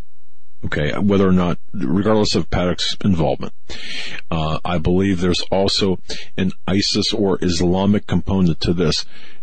Maybe not on the ground, but but certainly uh, indicative of the planning or or uh, operational aspects of, of some of this that we're seeing. In fact, you mentioned this going after the second uh, the uh, uh, first responders as kind of a second wave of of attacks. So those two things. Thirdly, I don't believe anything I'm being told. and, and, we have seen nothing. And for this being the biggest, ma- the largest mass shooting in American history in modern times, um, and of course, aside from Waco, I get that. I, okay, so don't send me any more emails no, about that. No evidence. Um, yeah, right. But but the but this has yet to be exploited by the very people you would expect for gun control. That makes me extremely suspicious. With that, we'll turn it back over to you. Yeah, no, I, I agree completely with with the points that you made. Um, uh, we know, well, I say we know. We speculate here, based on what we have on Stephen Paddock, that he was involved in something more than just being a gambler who became disgruntled and for who knows what reason decided to attack people. Um, when I had gone out to Vegas, one thing that I did was investigate stories related to his home in Mesquite uh, on Babbling Brook Court. Uh, Mesquite is about an hour and 15 minutes if you go up I-15 heading northeast from Vegas. I stayed at the Virgin River Casino in Mesquite, and that's one of the casinos that uh, he frequented there in Mesquite. Uh, it's roughly 10 minutes from his Mesquite home. Um, early, what I did was I got information from actually some of the real estate agents who had remembered dealing with Paddock because it took a little while for him to, to purchase the home that he did. It goes back to late 2014. He had gone in. What these real estate agents say they distinctly remember is that he was very open. He's kind of braggadocio uh, in, in his talking about how much money he had, that he was a professional gambler, um, that he he just had tons of money, and um, so they went around taking him to see different properties, but he was very, very specific in what he wanted. More than any, he didn't care about the floor plan of the house. He didn't care about the price of the house. What he cared about more than anything was a private location. And so when they finally found this thing up on the Babbling Brook Court, this is up on a hilltop. It, it's a cul-de-sac. Only a couple houses around, not many houses around. Uh, house wasn't very big, about um, very few people around. Well, what Stephen Paddock did as soon as he moved in, and this is all confirmed by his neighbors, first thing that he did uh, after he got this house, which was already kind of secluded and, and private in, in its location, was he put up a great big security fence. Oh, and by the way, he paid for that house in cash. It was $369,000 that he paid in cash. And he listed on his app- application for the home um, for the home sale that his occupation was a gambler. Well, eh, and you just don't make that kind of money from no, video video poker. no way. So what he did was he put up this great big solid mesh privacy screen around the property. It was unsightly, it was ugly, and immediately the neighbors were like, "What is this guy doing? He just moved here. We've got this great view." And he puts up this great big uh, privacy screen around the property. So they complained. They kind of had a you know, their own little homeowners association, and uh, they ordered him to take it down. So the next thing that he did was he had his windows t- uh, windows tinted almost black, very dark. Um, one of the neighbors has gone on record saying that he found the, that Paddock was so unusual that he actually uh, snooped around Paddock's house, kind of would go up there and and glance in. He said that the house had almost no furniture in it, that it didn't seem like a house that somebody would was trying to live in. Um, but it was, it, it was kind of a base for him. What we also know is, at least if the FBI, what they're, and the sheriff's department, if what they're telling us is true, is when they went and checked that house after the shooting, they found, of course, there were more guns. They found a, a lot of explosive material, uh, the tannerite, also ammonium nitrate, which is used in terrorist bombings all over the world. It was even uh, that was used in the Ryder truck that was uh, part of the uh, Oklahoma City Yeah. Bombing. Also, New York So they- City, there was an Yeah. explosion that the explosives were linked to. Right. So he he's essentially using this mesquite property as like a you know an, a personal armory and and explosives um, storehouse. Well, that same kind of strange behavior has been confirmed by people who knew him in other locations, like in um, I think it was Melbourne, Florida. Uh, a neighbor there said that yeah, he he came in maybe four times or so in a two year period had virtually no furnishings in the house. It was just kind of a, a base. He wanted his privacy with some kind of a base. Well, Stephen Paddock, his behaviors there, the explosive material, all this stuff, what I started doing was looking at the, uh, rental car records. Someone sent me, someone inside who works for the, uh, uh, the Phoenix airport and also Las Vegas airport there, the rental car agencies sent me some information, screenshots and stuff I probably shouldn't have of uh, his rental car history so that I could try and track his, his movements here to see if he was either involved in something like ATF gun running, you know, another Operation Fast and Furious or Operation Wide Receiver, something like that, where they're, they're moving AR-15s, stuff like that around. Well, something very interesting turned up first of all, back in Las Vegas, we learned that not only had he been there at least prior to September 19th, he was already in Vegas staying at different hotels, had multiple rooms booked, had one at the Delano, had one at uh, Mandalay Bay.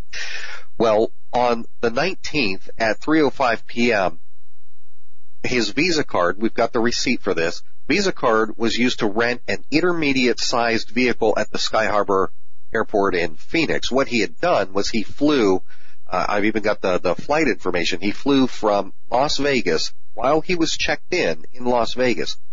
He flew to Phoenix, rented a car, and then drove it back to Las Vegas. You know, that's a, that's, that's a long drive. About a four and a half hour drive. It's 297 miles.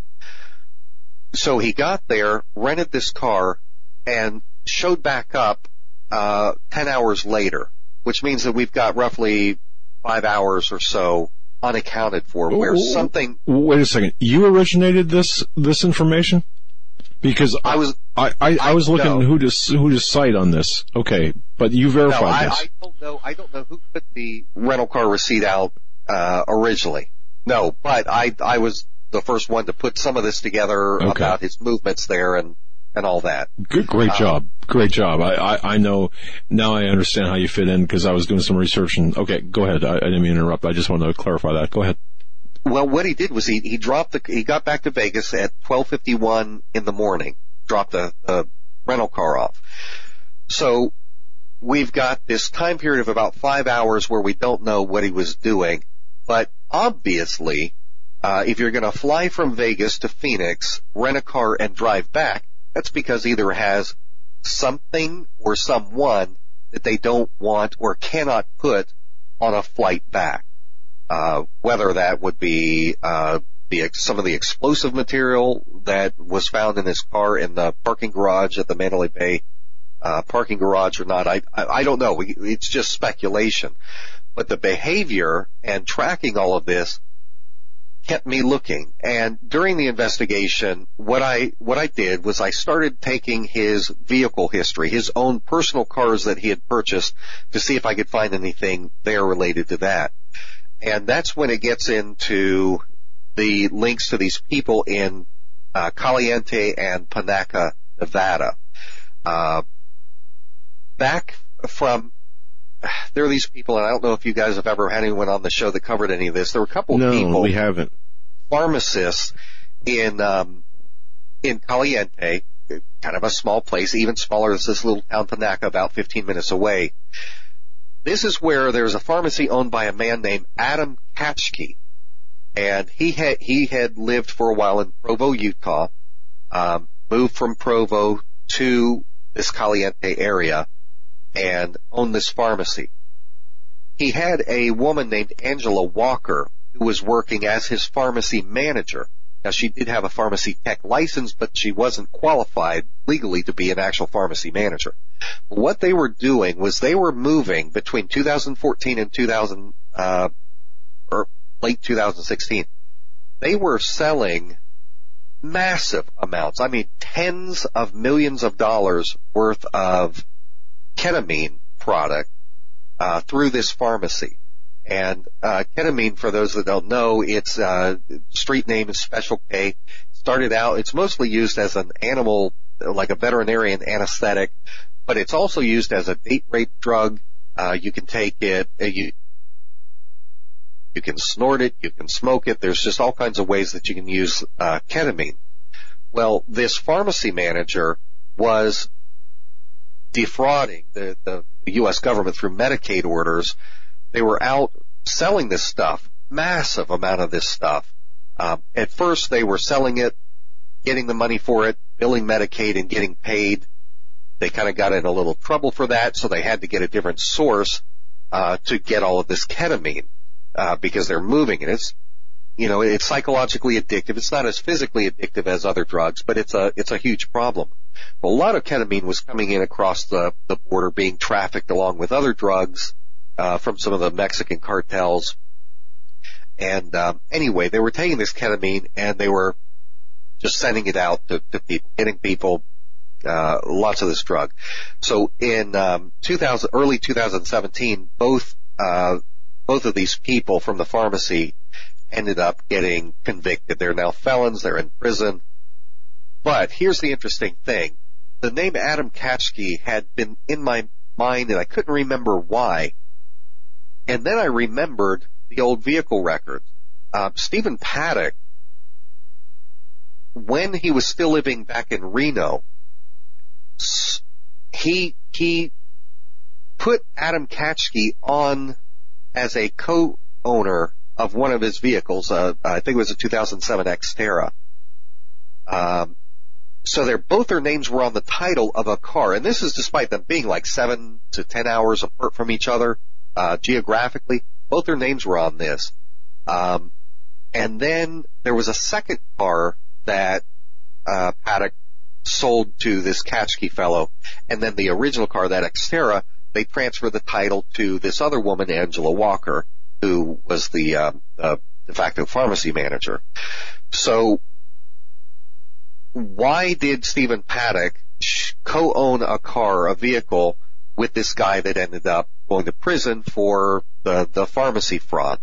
So I started looking into this, and I, I actually went to an auto dealership, had the guy look at these records with me because I'm no expert on uh, vehicle titles, but he said, nope, it doesn't make sense, but that's the situation. They were Adam Katchke and Stephen Paddock both had their names on the same title for this car and there was a second car later on, like I said. So Stephen Paddock has some connection to these people that ended up going to prison for the, the ketamine distribution. Um, and so that, that to me was quite significant. Uh, but when you add to that, um, and this is something I'm still working on, in Panaca, in 2016, I think it was, there was a huge bombing that took place. There was a car bomb. There was a man, uh, man named Jones who drove a car to a house, called the family and said, get out of the house. The, the name of the family that lived in the house were the Cluffs. And then he set off this car bomb and this thing, the debris went up to a mile away. I mean, it was big news. It obliterated the house, damaged other houses. An unusual thing is the next door neighbor uh, of the Cluffs was the brother of Adam Katchke. So, uh, guy Jones had previously been fired from uh, from a local hospital system. He had been working there and apparently had some issues with either stealing drugs or doing something with drugs. And so they they fired him and he lost his uh, whatever the license is to, to be able to work in the hospital system there. So we've got here Stephen Paddock linked to this ketamine distribution operation, or at least to the to the individuals. We've got uh, a, a major bombing that seems to be connected to the Kashkis as well in some way. They're in this tiny little town of Panaca where all this is happening. Um, and then we've got Stephen Paddock going to Phoenix and other places in this area, renting cars, moving something around. So Adam, uh, so Stephen Paddock was involved in something, whether it was drug running or gun running or both. I can't, I can't say for sure yet, but I do have interviews this week uh, that I'm doing with people who used to be friends with this Kashki family and uh, their friends.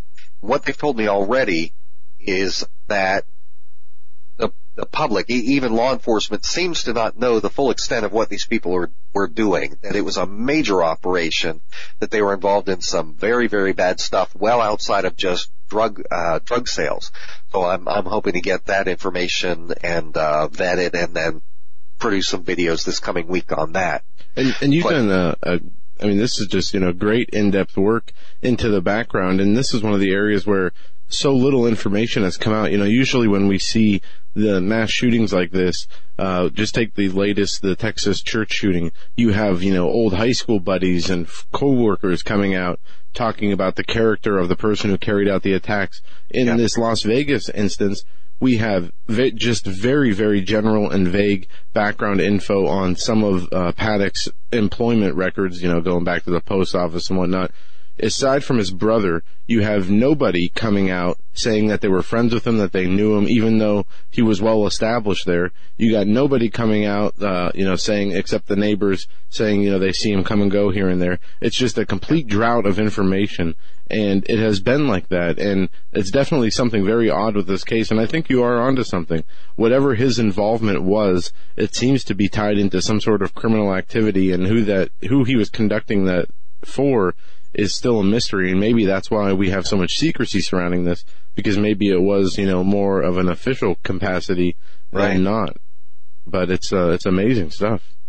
That that's the working theory here that I, that that I'm looking at is uh, it, it just the fingerprints of some intelligence agency or uh, something like the ATF.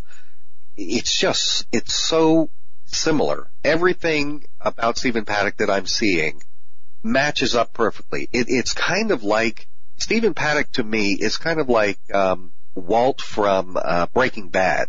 he's a guy, you know, he's a guy that just gets in over his head and uh, becomes a big fish and uh, gets a little bit out of his own depth. And I I think they knocked him off in the end. I think he was used. I think that Stephen Paddock was dirty. I don't think he got his millions of dollars from gambling. I think that he was a type of Barry Seal uh, character who was doing some dirty work for dirty agencies uh, with the U.S. government. Uh, and, Those were uh, my exact, based on my own analysis, my exact words. Now, uh, as a licensed uh, investigative agency, we've got that uh, where I'm not talking internet databases. You know, I'm not talking about the, the, the you know uh, what you find on the internet. I'm talking about uh, databases where you can actually pull down um, histories that uh, are exclusive to law enforcement investigator, investigators. And having said that, the reason I mention this is because right after this happened, I did pull down a um, a, a, database profile of Paddock, and I, I could tell that um, it was it was either it had to be either right after, uh, and I'm talking like as soon as he was identified, within minutes, this database and others associated with this, because we've got multiple uh, uh, companies that we use, was expunged or or was altered. The uh, the the dates did not. I mean, the dates uh, suggested it was altered. So yeah, it, it, seems like a legend here that maybe needed needed to be tweaked at, to fit a specific narrative. So, but what you said with respect to the vehicle ownership, uh, you know, uh, perhaps I should compare because we've got a, a vehicle ownership going back to I think '98. Um, or even in the mid '90s. Maybe we should compare some notes here, and maybe whatever yeah. we, we have might help you, or vice versa. But go ahead, keep keep going. Yeah, absolutely. Yeah, the the the one that he uh, I just looked it up here. He was a registered co-owner of a 2007 Nissan Xterra SE. Yep. With with Adam Katsky. That's that's the one. Yeah, and Angela Walker. Uh, I think that's the one that she eventually got uh, ownership of. Um, you know, it's a huge coincidence. I, I'm okay with if in the end it were to turn out that this is just a one of those weird cosmic coincidences. So be it. But you know, we've got this guy Stephen Paddock, supposedly the the you know greatest mass shooter in U.S. history, who is selling multiple cars, trading titles with people who are now in prison for uh, a, a multi-million dollar drug illegal drug operation.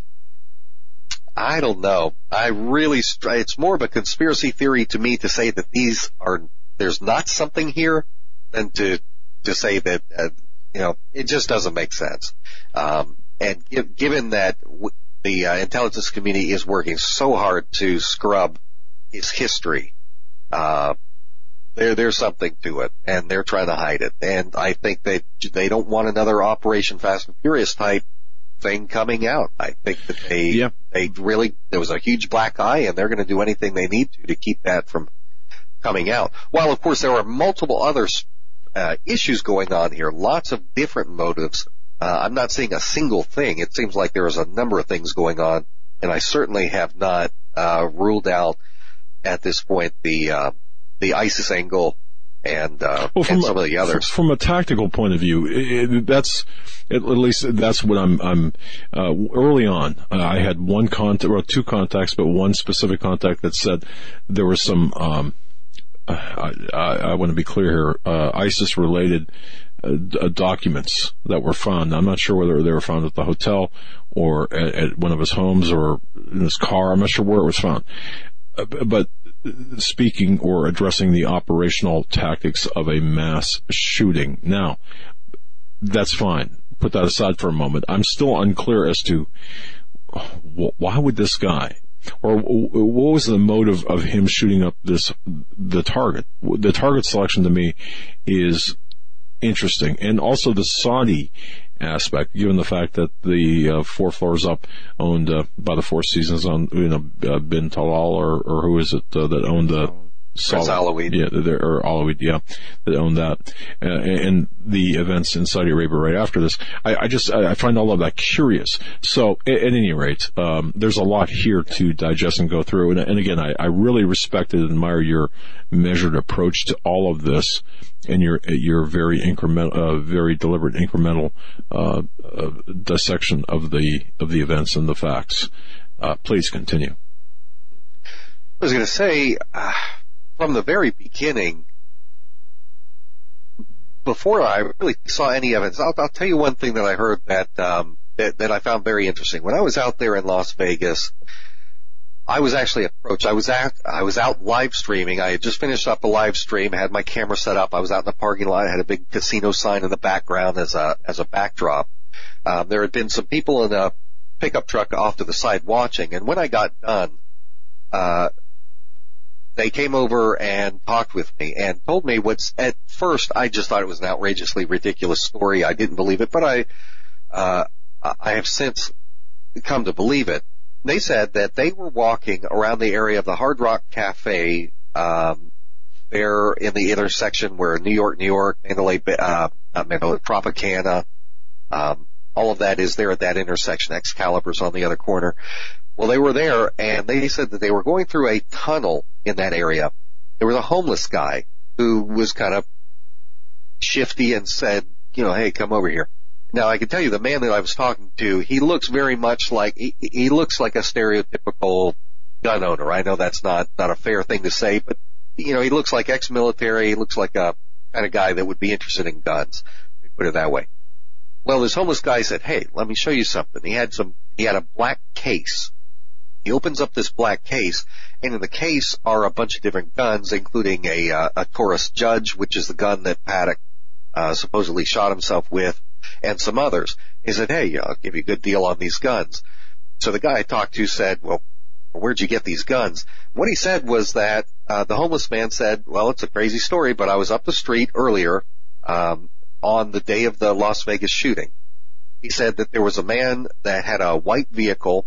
Said the guy looked like a mercenary, uh, is how he described him. Said he looked like a merc. Said that this guy was taking these black cases two at a time out of this vehicle, going off somewhere, coming back, getting a couple more, and then going again. And so this homeless guy looking for a you know, seeing that the vehicle was unsecured at, the, at one point, ran up, grabbed one of these black cases, and took off, not knowing yet what was in it, but assuming that he could sell something in there or, or use it for himself. And that's when he discovered that there were guns. So I have heard, I, I kind of discounted that at first. I thought, oh, it's an interesting story. I believe the guy telling me, he sounded like, you know, didn't seem like he was lying. But at the time, this was before I had really keyed into the fact that there were operations going on up and down the strip outside of just the, uh, the Mandalay Bay spot. And, um, one of the sources that I talked to has given me more information on this. And I have every reason to believe, based on the, all the different witnesses that have, I've spoken, there were other people in this operation. And, um, Jake, I don't mean to cut you off, but we're going to have to, to have another, we're going to have to have you back on and folks, go to End Times News Report on YouTube. That's End Times News Report, and make sure you subscribe. There are all the videos, and it's uh, great detail, great information. Jake, thank you so much for coming on. Sorry we ran out of time, but we That's look great. forward to having you back I'm gonna be I'm gonna be in contact with you off air, by the way. All right. Very good. All right. When we come back, Stan Deyo will be our guest for our third and final hour on this Tuesday. Don't go anywhere.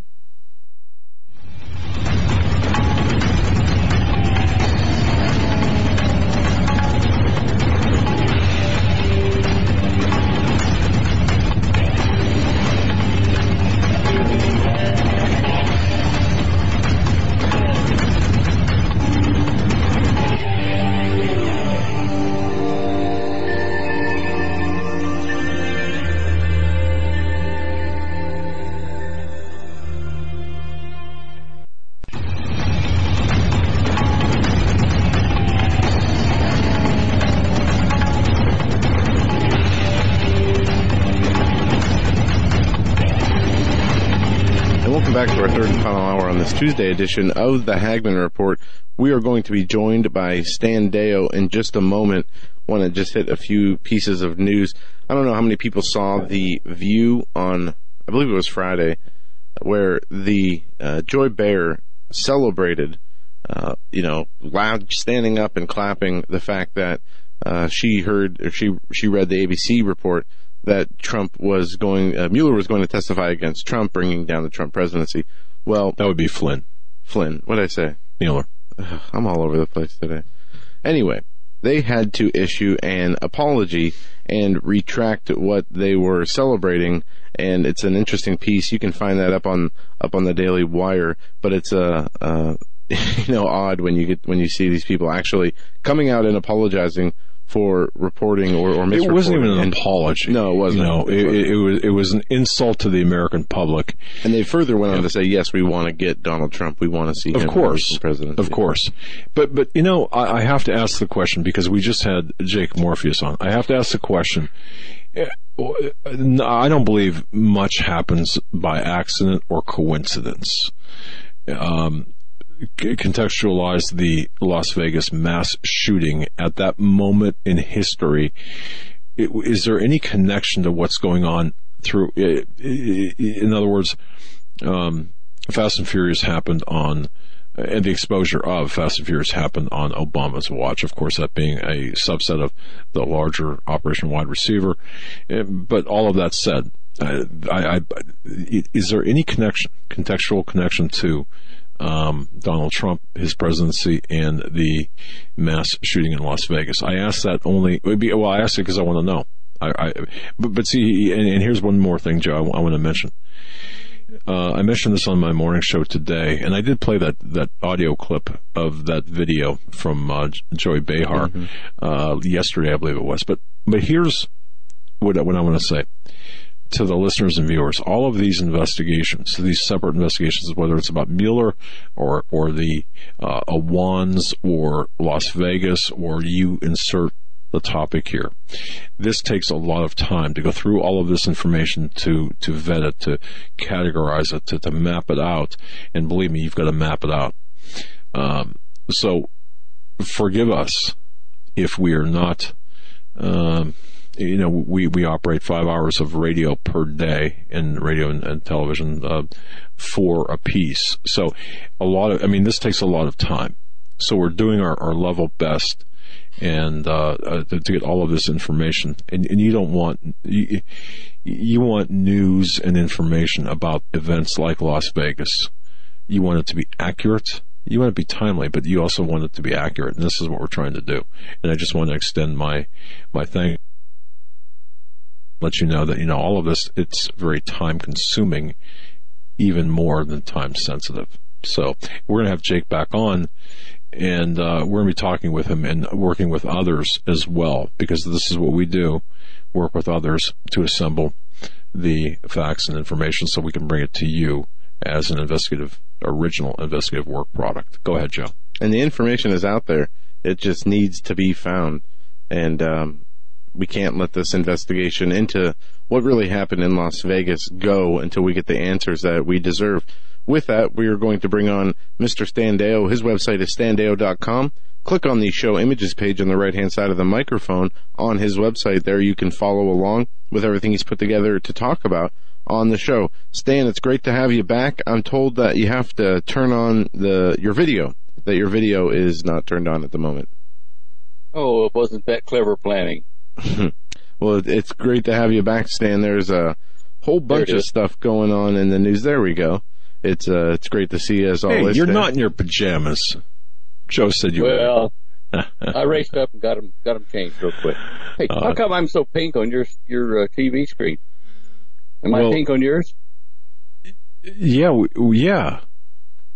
And, and we're pale. And yes, Dan, I get hmm. like five shades paler on video. So I don't, I don't quite see. It, it's, I think Eric the Tech has got some uh, nefarious agenda to make us look bad. I'm, I can't prove that, but probably. All right. Well, I'm not really sunburned. I, I kind of look like normal uh, pale skin, but uh, anyway. well, I'll tell you what. You, you, you, look fabulous nonetheless. You could be green and you'd still look good compared to hey, us. Thank you. Well, it's great. It's great to have you. Where, where to start? Well, there are a lot of things to, to look at here today. Um, I'm just trying to figure out which ones grab me the most. Um, well, image 47 on Pope Francis, if we get to that. Um, he's actually saying that the United States needs to be put under a world government. Basically, he's saying that we, um, you know, we're causing trouble by wanting to be kind of reserved from the rest of the world. In other words, when we try to keep illegal immigrants out, we're acting against what he wants the world to do. He's named several other countries. If you go click on that link, um, he's getting after not only us, but Russia, China, North Korea, and uh, Russia and Assad in the war in Syria, saying that we're all creating migrants that uh, we shouldn't be. You know that we're endangering these poor people. And uh, you know, look, I'm I'm for a world government as long as the good Lord, you know, Yeshua Jesus is running it because he knows how to do that kind of stuff and he's trustworthy. He has no agenda. But that that doesn't occur right now. We don't have him here, and so to put the world powers, you know, in charge of the United States and all the rest of the nations of the world, is not, you know, kind of high on my agenda. I um I don't agree to that. Um, and so I'm with uh, President Trump in saying, okay, let's put the walls up. Let's let's screen the people we let in. Um, you know, and, and we're entitled to do that as a nation. So I'm in disagreement with the Pope here, but to, to see him put this in print, uh, wow, it's, it's astounding. Anyway, it's amazing how the Pope continues to interject himself into matters of uh, even domestic U.S. politics, from from immigration now to uh, you know how we should be how we should be governed. This one of the most progressive popes uh, that I can ever remember on the wrong side of everything, uh, including the Bible. And um, you know, I guess what what do you expect from somebody who is basically a social justice warrior. And a Jesuit. Yeah, and a Jesuit. They've never liked, the Jesuits have never liked the evangelical Christian movements at all. Their objective uh, worldwide is to bring all these renegade uh, evangelist movements back into the fold at the Vatican. And uh, you, know, you know my position on the Vatican anyway, but uh, this is not what we need to be doing. So things no. are. Go ahead. Sorry. No, you're right. And uh, while we're talking about religion and and the Vatican, uh, let's jump right into tomorrow. The possibility of Trump naming Jerusalem the ca- the capital of Israel and announcing that the embassy might be moving to Tel Aviv. This is something that we've been talking about with you, Stan, for uh, a number of months since Trump has uh, been inaugurated, and it looks like it might happen. There are just questions as to how it's going to happen. Some are saying that he's going to sign some kind of mandate delaying it after announcing it, and others are worried that uh, he's going to announce it tomorrow and you know cause a huge amount of backlash.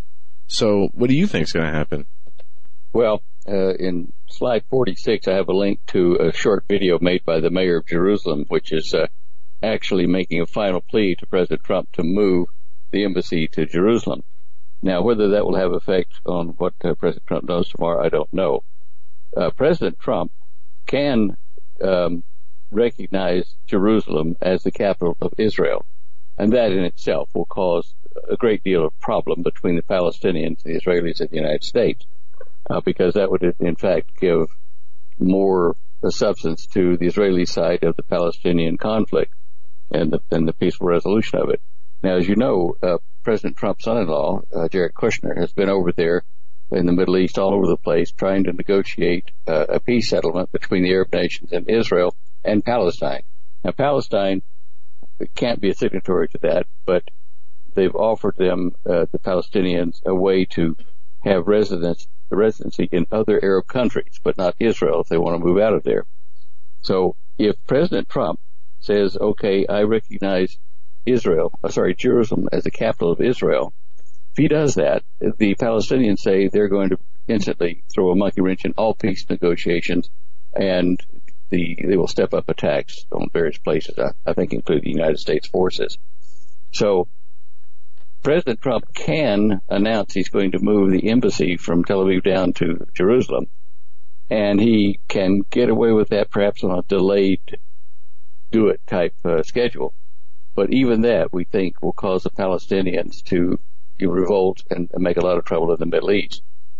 Um, we still haven't seen the the uh, promoting of Prince Mohammed bin Salman to king or to virtual ruler of Saudi Arabia and his, his uh, father, the king, stepping aside. I thought they announced that, Stan. I thought they announced that a few weeks ago that the king was going to step down and his son, uh, Mohammed bin Salman, was going to take over. I thought they announced that in the middle of November. Well, they announced it was supposed to happen last week. All week long. It hasn't happened yet. Now, um, this is fairly important in studying prophecy over there does Prince bin Salman uh, ratify a, a covenant with Israel and the Arab nations around it as a prince or as a king?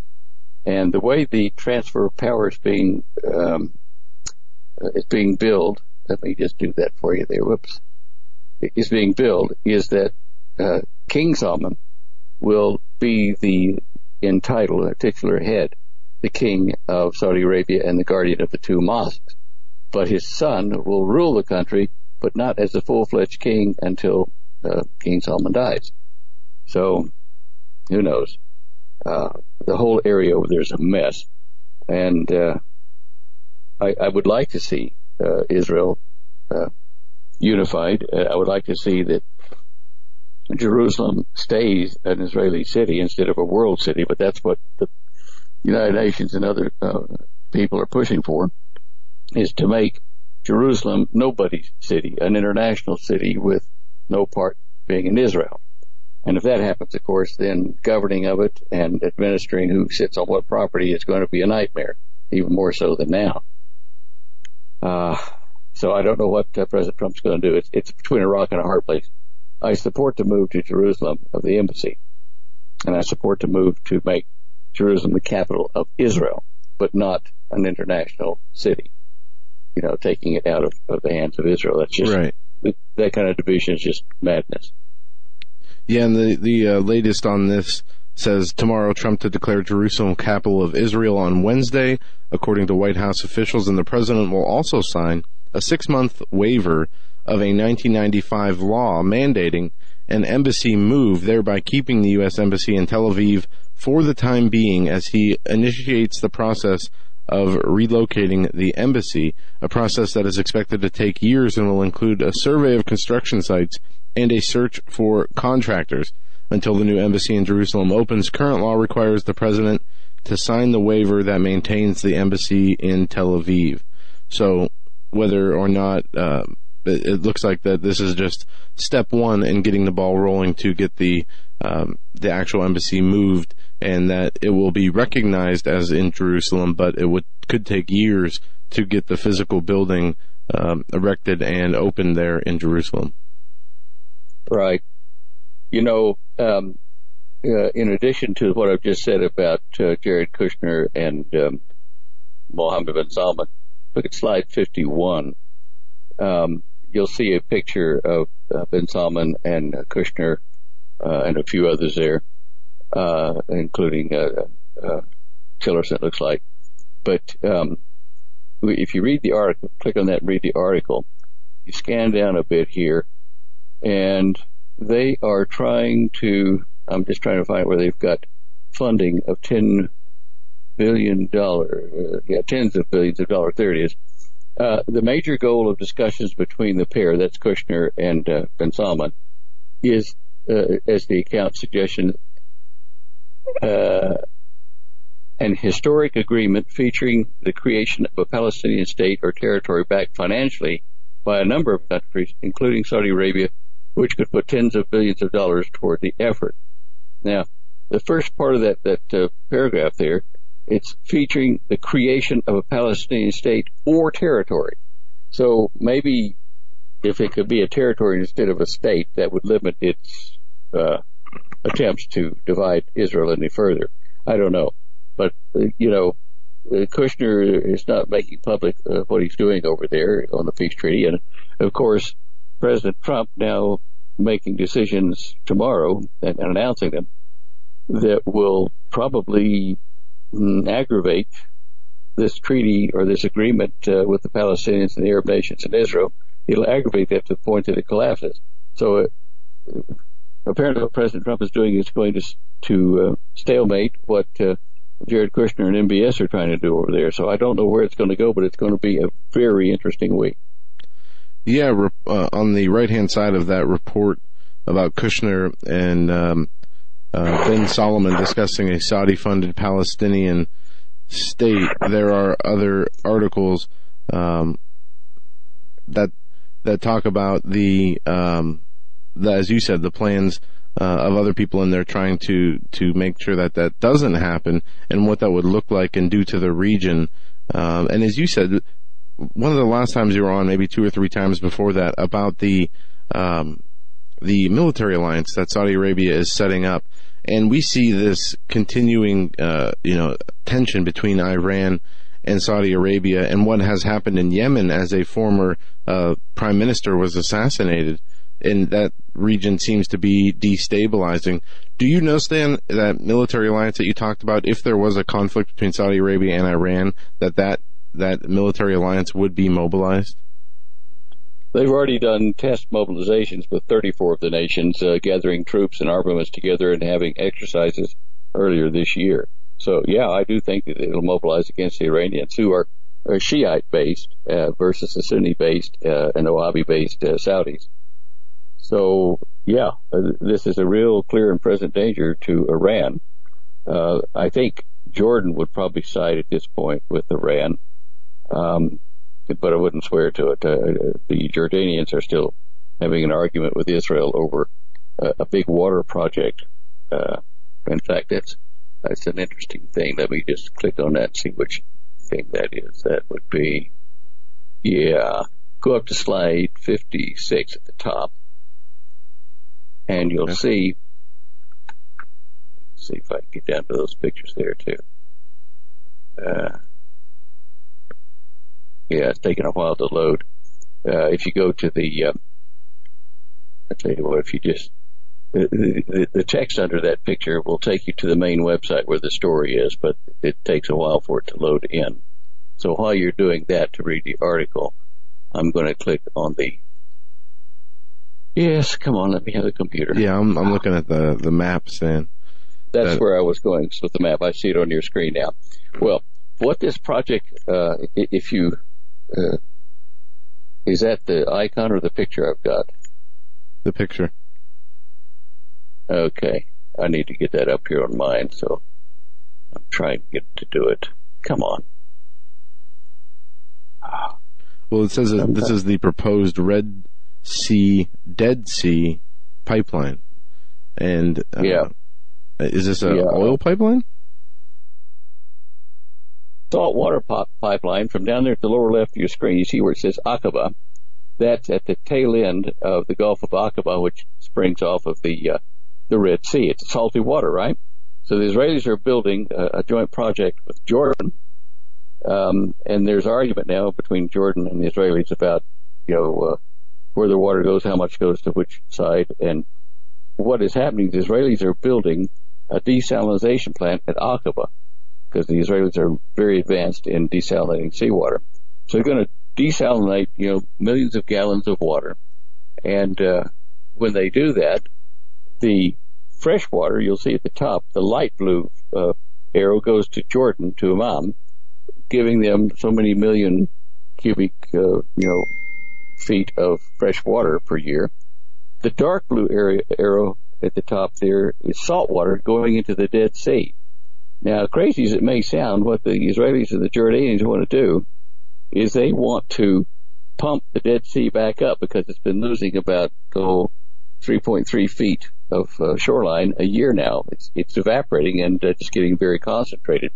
And pretty soon, even the, the, the guests to Israel can walk on water there at the Dead Sea because it'll be so salty they will they'll they'll float on their feet. But that's one of the reasons that this pipeline has been set up is to keep the Dead Sea uh, full of you know the salty water. And the process that the Israelis are using is probably an osmotic process, as I recall, because uh, the process generates a lot of very concentrated brine or salt water, which goes into the Dead Sea, where it also produces fresh water to go to the right to Amman. Now, the article that uh, that you get to when you press the text link does. Oh gosh, it's um, it's Jordan. It's titled Jordan Israel agree 900 million dollar Red Dead Sea project.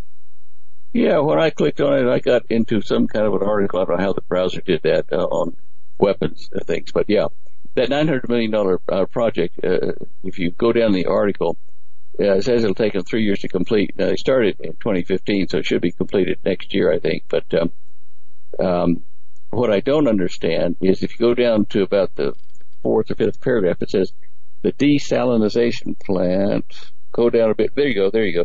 The desalination plant uh, will produce at least 80 million cubic meters annually. Israel will buy at a cost up to 40 million cubic meters. Now, does that mean that they're getting uh, fresh water, uh, 40 million cubic meters, or is that the salt water? And the rest of it goes over to um, the Aqaba plant, which goes to, you know, I guess to uh, Amman. Now, they said in the next paragraph, the pipeline will pump 300 million cubic meters annually of Red Sea water to the Dead Sea. Um, so there must be another arrow they didn't put on the map showing that Israel will get 40 million cubic meters of fresh water, and they'll dump um, X known amount um, of salt water into the, the Dead Sea there. But um, anyway, there's a this it's not clear in the articles you can see, and it kind of puzzled me. But uh, it does tell you about the recession of the uh, uh, okay, wait a minute. Under the agreement, Nasser said Israel would also release 50 million cubic meters more water from the Sea of Galilee, its largest reservoir, to Jordan. That's right. I remember that. Uh, where the Sea of, of, of uh, Galilee is, you know, here, and Israel. I'm trying to make it for you. Look at the map. Sea of Sea of Galilee and Israel's down here. Well, the Sea of Galilee shares right up on the upper northeast corner, but shares a border with Jordan. And for years, the Jordanians and the Israelis have had a a uh, an agreement so that a certain amount of the fresh water coming out of uh, you know various uh, resources up in the uh, Golan Heights, that area, the, the, the rainfall stuff, that that certain amount of it can go into the Galilee or into the freshwater feeds for Israel, and the rest of it goes to northern Jordan. So this agreement even covers that. Um, water in the Middle East is is growing to be more precious than gold or oil. So this is a very important situation between Jordan and Israel. Now the the the Israelis are really want to pull out of the deal if the Jordanians don't reopen the Israeli embassy there in, in Jordan after, you know, um, a time with prosecuting the guards so that the the assassination of that young soldier occur over there. Anyway, it, it's a political effort and it's just adding to the conflict in the Middle East. Not good. Not good at no, all. No, not good at all. And it's uh, it'll be interesting to see what if uh, you know how this unfolds over there. Uh, I've asked several people that we've had on as guests and otherwise, and um, asked them about the inevitability of, of the potential for war. And many agree that it's just a matter of if not when. Same thing with North Korea and the United States. They believe that will end in military conflict. But what's happening in the Middle East seems like it could happen at a much faster rate. Now there are questions, Stan, and I think we talked about this uh, one of the last times you were on, but the anti-corruption sweeps in Saudi Arabia, it's since come out that Blackwater mercenaries are um, torturing some of the Saudi princes and trying to extract information. Have you have you heard about that? And if so, what do you what do you make of that? What yeah. are they getting at? Well, I, I have heard of it, read several articles on it, and uh, some of them were for the uh, were from Arab uh, news centers, which I kind of so-so treat as true. But um, it wouldn't surprise me because uh, Blackwater does have experienced interrogators in the region, and uh, MBS could certainly afford them. Um, and as part of the joint cooperation with the United States uh, over a number of issues, I think that uh, you know they would allow Blackwater to supply the interrogators.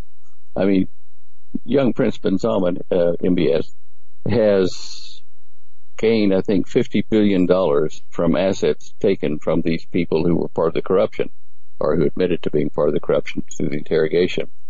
They've, in total, they've paid $50 billion to get released. Now, there's still more prisoners there being interrogated, and uh, this might be to give them information on any treasonous, uh, uh, Arabic treasonous uh, acts they performed against maybe uh, Saudi Arabia in conjunction with Iran. You know, if they were traitors, if they were pro-Shiite, uh, they had anything to do with uh, terrorist cells. Um, there are just a number of these things that could be being released by the uh, the Blackwater interrogation. Not that we'll hear much of it, but um, yeah, I do think it's possible and probably did happen. So and is happening. Consolidation of power weeding out anybody who could be in opposition to the, to uh, bin Salman, as well as taking away the resources that they would use to try to you know uh, come against him. And uh, it's uh, it's amazing to watch to see how, how this is happening and to confiscate the wealth. I guess is a if you're him, it's pretty it's a pretty smart move. I just wonder how that will affect. I think uh, who is it? The Al Alwaleed and all his in, all his holdings in different U.S. companies, including Fox News, how that will be affected. And I wonder, are, you know, do you think these resources are going to be applied to the uh, building the new cities that you talked about, or to um, just to keep it out of the hands of those who could oppose him? I think it will contribute to a number of plans that uh, Young MBS has, um, and certainly amongst them will be gaining more resources to, to fuel his new uh, Saudi economy, you know, for Operation 2030. And that uh, City Neom, of course, is one of the big uh, budget deals, and I don't see that he's going to raise 500 uh, billion dollars to build that by himself. So it's going to be an effort that will uh, entertain investment from corporations and countries, I think. So at 50 billion, uh, I don't know whether he will, if he gets any interest in Fox News, whether it will start affecting the the tone of Fox News. Um, I guess if the newsreaders come on wearing the the little uh, you know veils and whatever whatever they call them on the, the Arab heads, uh, that we can assume that Fox News is done. but uh, I'd hate to see that. Gosh. Um, there was another little thing I found in Nostradamus the other day, which I'm trying to been uh, been trying to fit into the Mohammed bin Salman or the um, General Soleimani thing in Iran situation. Which one of them would do this, if either? Wearing a, a blue fez, F-E-Z, it's like that Egyptian cap or Turkish cap that the uh, Muslims used to wear about 100 years ago. Um, it says the Antichrist will come in a blue fez if you interpret that particular quatrain that way. Uh, so I've been watching to see if uh, MBS, when he gains more power, does wear some kind of a blue headdress or fez or hat or whatever that sets him apart, or if General Qasem Soleimani does the same thing. But he seems to be a, yeah, yeah, I, I haven't seen any signs of that over in uh, Soleimani's uh, territory. Uh, and I think MBS is vain enough that he would want to set himself apart and look different and unique, you know. Um, so he could do that. Just another little factor that I, I have put into my uh, website about the Antichrist profiles. I don't see the Pope wearing a blue fez either, but uh, Yeah. anyway. Yeah, I, it, it troubles me that uh, President Obama's been visiting these countries that uh, President Trump has visited. He's kind of following him around the joint, telling him what a bad guy he is. You know, that just astounds me. He's been doing this for the last 10 months, whether it is the trip to the Middle East or his trips to Asia. Um, it is almost like a a week to two weeks after. Sure enough, Obama is there meeting with some of the same people and world leaders as uh, Trump did. Almost Yeah. like he's undermining, trying to undermine Trump. You know, I'd have to, I'd have to think that's treasonous. I really would. I- I agree. he- Yeah. You know, Uh, that's crazy. Hmm. um, climate, climate change. Yep. Interesting point. Oh, actually, while we're talking about Saudi Arabia, let's go to slide 48. Okay. Uh, this is bound to make somebody mad. All right. Well, let's do it. Yeah, pull it up. Okay. The Saudi Arabia uh, cave writings. Before Islam, when Saudi Arabia was a Jewish kingdom, now just read that headline. Blood's got to boil in the Arab nations, I gotta tell you. I, yeah. Uh, before Islam, when Saudi Arabia was a Jewish kingdom. Okay. Now, what that, if you think about it, um, in the time of, uh, well, of Moses, in the Exodus, they didn't sit in one spot there in um, uh, southwestern uh, Saudi Arabia for the whole 40 years. I'm sure they moved around a bit, and portions of the tribes, you know, moved and came back or traveled and traded with the rest of Saudi Arabia. So, as time progressed and Israel occupied uh, the uh, uh, land of Canaan and made it Israel under Joshua, when King Solomon was born and started to organize things, it's perfectly natural to me that since he was sending, um, what do you call them, uh, caravans and, and ships out to get gold and other trade products, that he would have been active in Saudi Arabia. Now, the archaeological, uh, official archaeological analysis of Saudi Arabia at that period says that well, it couldn't have been uh, part of the Solomonic uh, kingdom because uh, the the crime was so rampant. Uh, there were gangs and criminals, and you know, disease was rampant in Saudi Arabia or all of Arabia, the peninsula there, and so it couldn't possibly have been part of the Solomonic kingdom. But if you look into the uh, Arab literature of Arabia, which um, Lawrence of Arabia did when he was there on the ground, uh, you find that a lot of their legends about the, the the magic and the power of King Solomon came from that era, uh, and they attribute it to King Solomon of Israel and some to uh, Shalman uh, as the first uh, founder of Asher. But either way, the Solomon influence in the Arab literature is evident, which means that his influence, his kingdom had strong influence down in Arabia. So I think this article can be given you know, a couple of marks for yes. I think that's true. Well, that go that goes back to what you said, Stan, about uh, you know the origins of, of Saudi Arabia and, and the history there, and you know your your um, research into where the Garden of Eden was and and, and Atlantis speaks to a much more rich history in Saudi Arabia than maybe uh, historians are willing to give credit for. So that's uh, very interesting, uh, very interesting indeed. And I wanted to ask The- you uh, sorry, sorry. about. Did you see the news recently uh, about the Roman artifacts found in what was uh, said to be the tomb uh, where Jesus resurrected from? No, I might have missed that. What did it say? This was maybe about a week ago, and I will find the article right now, but there were Roman artifacts from the first century excavated from that tomb, uh, putting the actual tomb in the first century under Roman control, where this w- is the site that is celebrated as where Jesus was was uh, body was laid, and then where he resurrected from. But the Roman artifacts that were found verified the in which this tomb was being used, and it led uh, many to think to, to say that this even further substantiates the fact that uh, this is the tomb where Jesus was laid to rest. Right. Okay. Well, that's good to know. Yeah, it was That's good. interesting, Yeah. Yeah.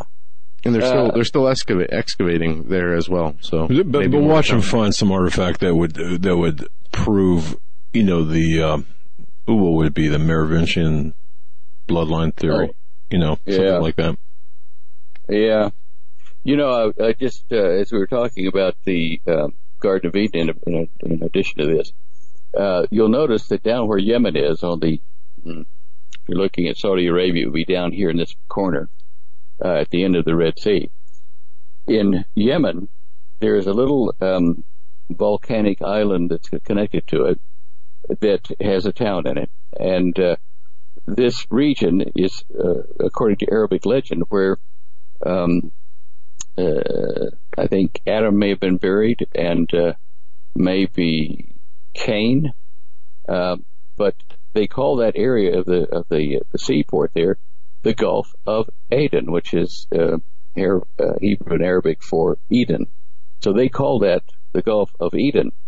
Now that adds further support to by analysis and location of the Garden of Eden up in Tanzania inside the Ngoro crater because I've found the huge water, I mean, gazillions of gallons of water flow from that uh, crater, uh, which came up out of the land of Eden around it and shot up in the air and then fell off the side of the volcanic, uh, volcanic part of the, the Eden garden and raced, a lot of it raced downhill through the um, Great East African Rift through the um, Danakil Plains and then uh, formed uh, a split there at Yemen.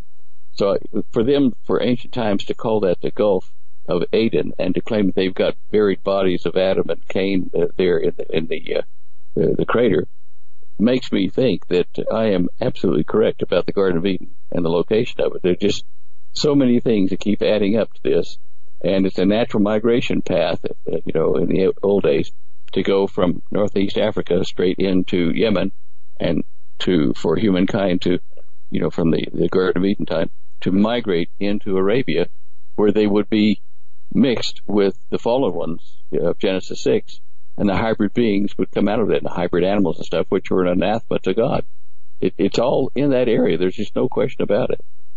that's that's pretty neat, Stan, and I love to see you know biblical uh, stories and accounts and and sites uh, you know verified with current archaeology and and and studying and um, it's great when we get to to see uh, things like this be able to be verified. And when you're when you find more evidence to support the theories that you've put together as to where these things are and you talk about such a an area with basically all the history of the world such a rich history it's very exciting to be able to to look at some of these investigations Yeah, I'm talking to one of our friends over there in uh, Arusha, Tanzania, which is about 68 miles off the rim of uh, the Garden of Eden there at Ngoro. And uh, I've asked him to check and see if we can get some sample, you know, dirt uh, from the Eden and uh, from, um, oh, like some of the the uh, natural gemstones that occur there, like uh, rubies. You can get little tiny rubies and stuff from them, and some of the tanzanite, uh, which is a blue stone. It, it's given me an idea to to maybe make some kind of uh, necklace pendant or something for people to wear part of the Garden of Eden and the Eden complex on a gemstone or on a, a piece of jewelry. We're working on it. I've talked with uh, one of your listeners about it. Who, you know, they make jewelry, and to see if we can get that going, so we can actually have a piece of the region to wear, uh, you know, and show people as part of a witness tool. Okay. Very interesting. Speaking of merchandise, Mm. your EMP uh, prevention, uh, how's that going? Actually, we're trying to slow down orders for just a couple of weeks. um, we're going to catch up uh, with the orders we've gotten now by the weekend. They tell me I was having a conference call with the, the staff this morning, and um, by you know if if we can kind of limit orders to maybe you know a few hundred a day or something like that, that'd be good. Um, we do expect to be able to make and, and ship out about 2,000 units a week starting the last week of January coming up. Uh, it just takes a lot of time to, to, uh, take the building we've leased, put in all the uh, things that we need to, uh, uh, pack and make the get circuits. Yeah. Will you? That's not you, that's me. I think that's me. Yeah, I know Oh, that's uh, you. Yeah. Somebody from Hawaii calling in. Anyway, um, the, uh, the product is doing extremely well. We've had it out in the field now then for about a week. Uh, people are giving us feedback on it. Uh, and there's so many more things we want to do with this, but uh, this will be our start. And so if your listeners are going to order and using your code and stuff, it's okay. Um, I would hope that if we get too many of them, we'll put the brakes on. You can tell them slow down for a while because we don't want them waiting six weeks to get a product. So Well, anyway, that's, a, that's a good problem yeah, to have, Stan. indeed.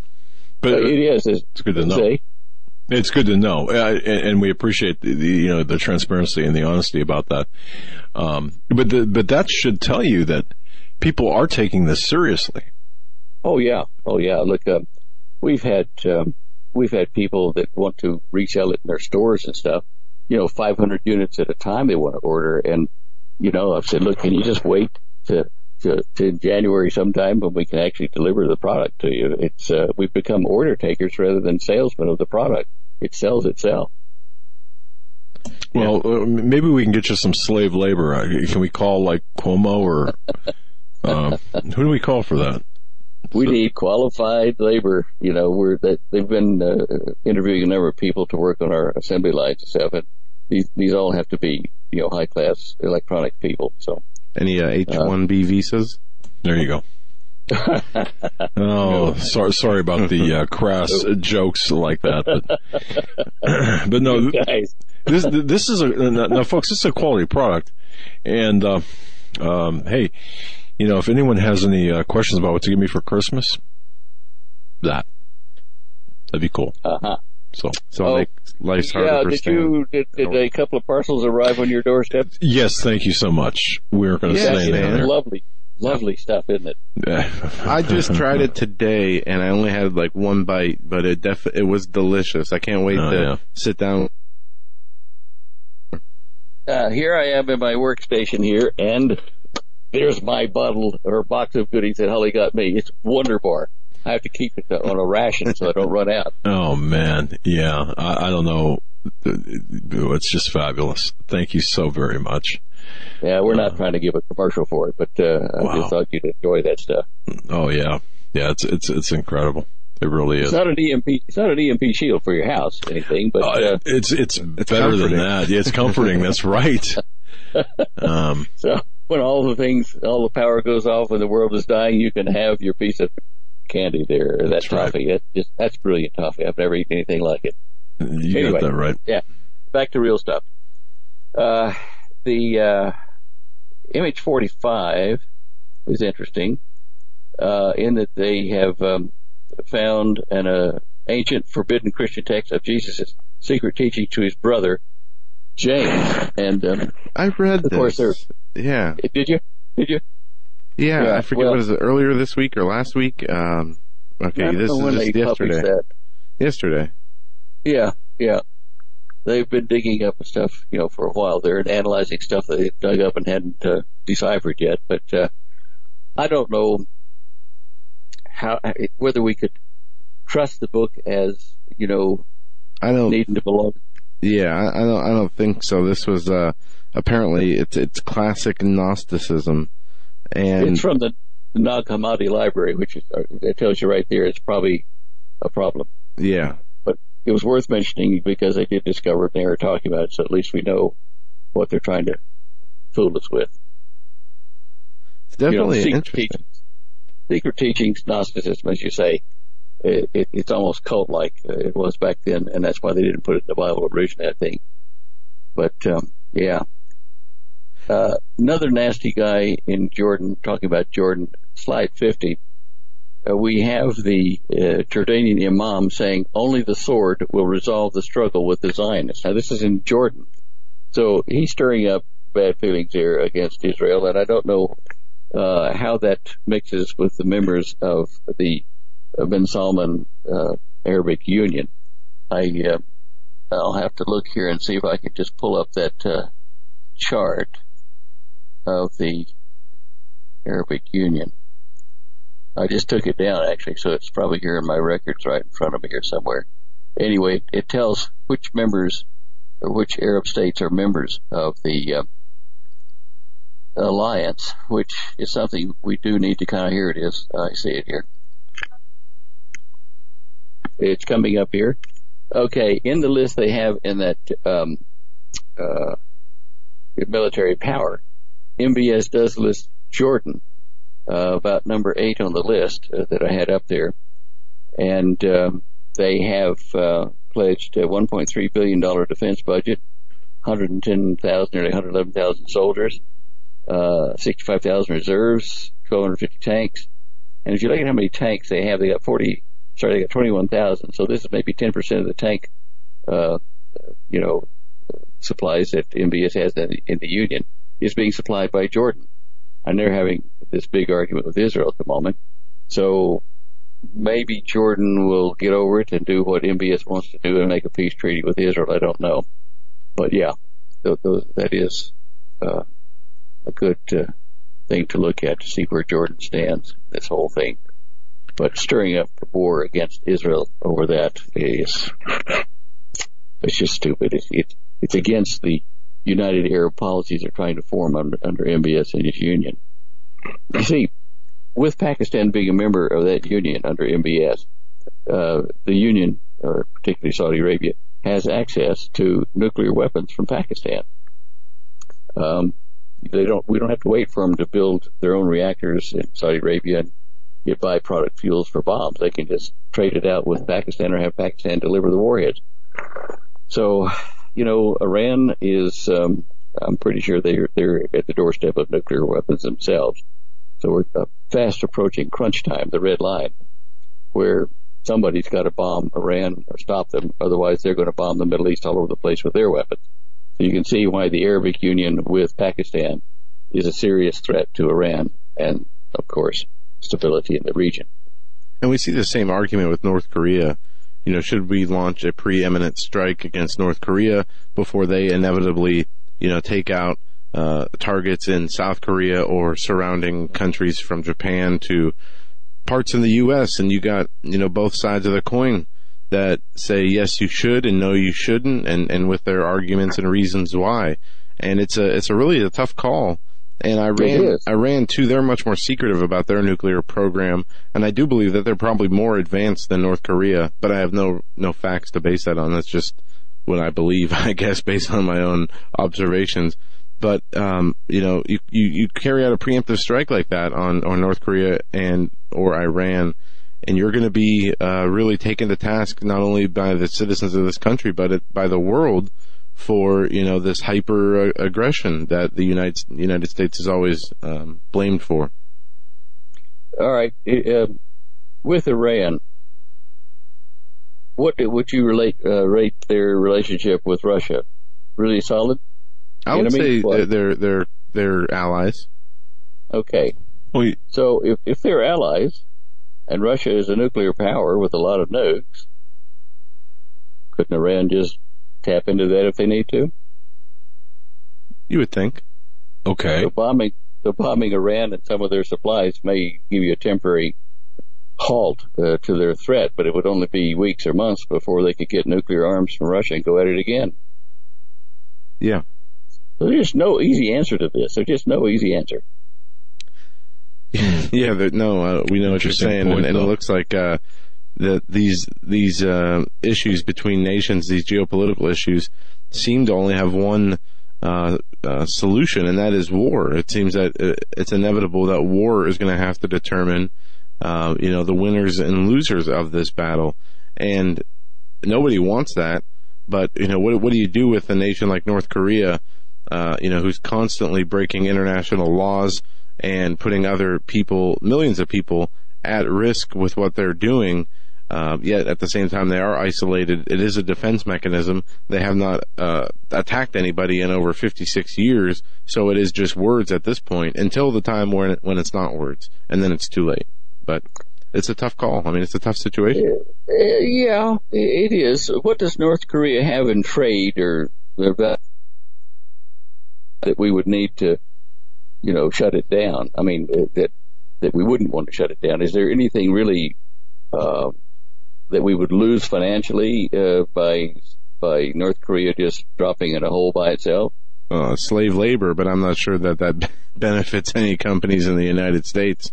No, No, I- no. uh, I realistically, I'd like to see the people liberated by having the leadership, the oppressive leadership and form of government taken out. But I'm not sure that that they would even know what what to do if they were liberated. But ultimately, I think that would be the best case scenario.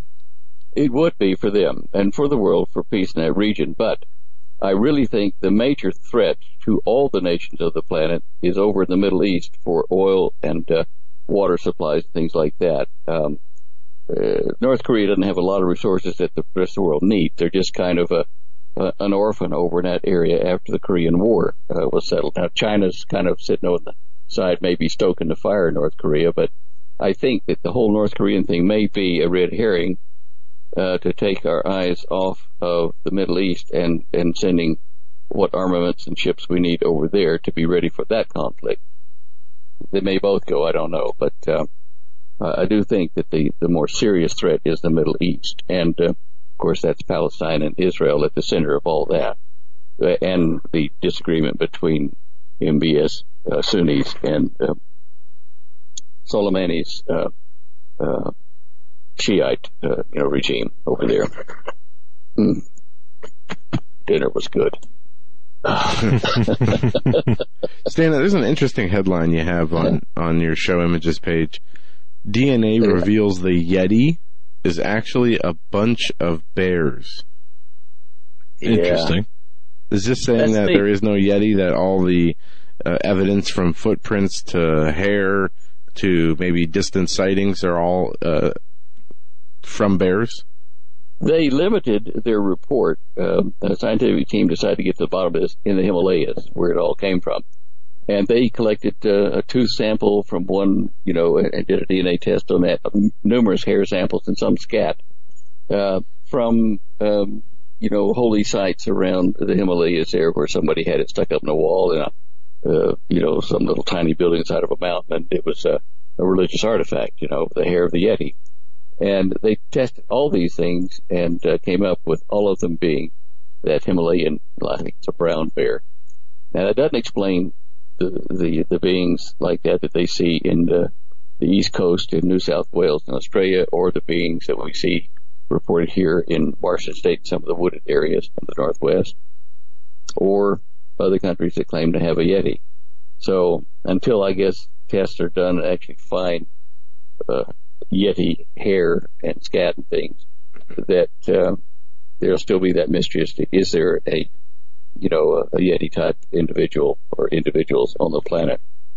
But still, I thought I'd bring that to the forefront to show at least the the Himalayan issue is uh, pretty much put to bed. They're brown bears, uh, uh, Himalayan brown bears. Sad to say, but that's that takes some of the mystery out of it. I guess so, but uh, yeah, I still, um, you know, you ever see the? Uh, I, I think it, there was a police department who put out a who who was feeding the the Bigfoot and Yeti conspiracy who put out a there was a I think it was in Georgia put out a picture an older picture saying one of their deputies took the picture. And then you have these shows on TV which I find really funny. You know the hunt for Bigfoot. And it's you know season after season of 10 to 15 episodes of of them always just like right on the the cusp of finding or photographing Bigfoot never to be found. Um but you know we can still hope that they're out there. But more lot more likely than not, they're probably bears. They're probably no, other. No, no, this is gonna no, this is gonna go a long way to one of my more uh, highly profiled detractors saying that I. I uh, um, You've hunted for I, Bigfoot, haven't you? Yeah, I, I hunted for Bigfoot. Something, with something your, to that effect. With yeah. your PI equipment out yeah. Yeah, that's what I. That's what I've done. okay, so, so some moron out there, um, but I digress. All right. Did, did he say you done that? Did he? It is a she, and, and, and she's struggling for relevance. And yeah, something uh, I, I yeah uh, that that I somehow was looking for Bigfoot or Sasquatch. I, I, I don't recall the exact phrase, but it was just it was so moronic I, I couldn't even respond to it. But I can't believe you you'd be that bored to go after that. But yeah, I got the time. I got the time. I, I yeah, oh, yeah, yeah. yeah.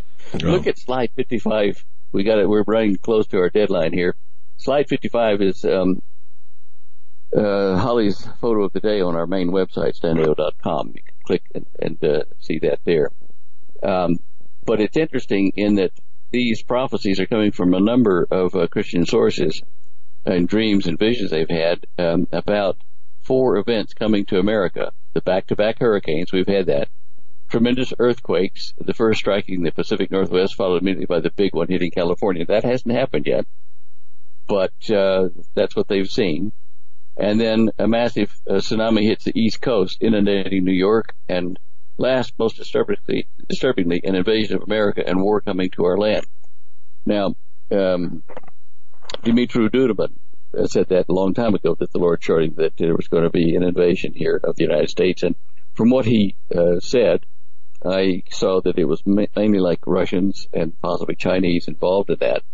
But uh, it is worth going and reading the the link I put there on that page, or you can get it on our website live if you go to the image of the day, uh, photo of the day, whatever it's called now. Uh, but um, it is kind of interesting that uh, we're seeing little, when I say little, maybe 4.5 earthquakes up in the north part of the Juan de Fuca plate this week and more activity along the New Madrid Fault and even in the um, oh the in the Tennessee, Tennessee mountains. I forget what we're, what they're called. Um, what, what are the mountains in Tennessee called, guys? Do you remember? Appalachian. I thought it might be, but Smoky I thought it was Mountains. Another, Smoky no, Mountains. Smoky right. Mountains. Right. Smoky Smoky's been having a few small quakes. So we're we're starting to see some increased activity, in my opinion, on the fault lines that we know are seismic prone, and they're on the edge and west of the craton of the United States, which is the stable part of the United States. Uh, those of us who are um, unfortunate enough to live outside the craton stable region, the blue region I had up on the website, are going to expect earthquakes. Um, and even here in Colorado, I mean, we've had them south of us for some time, but we've now had one that was west of us. So um, a lot of us are going to see a shakeup.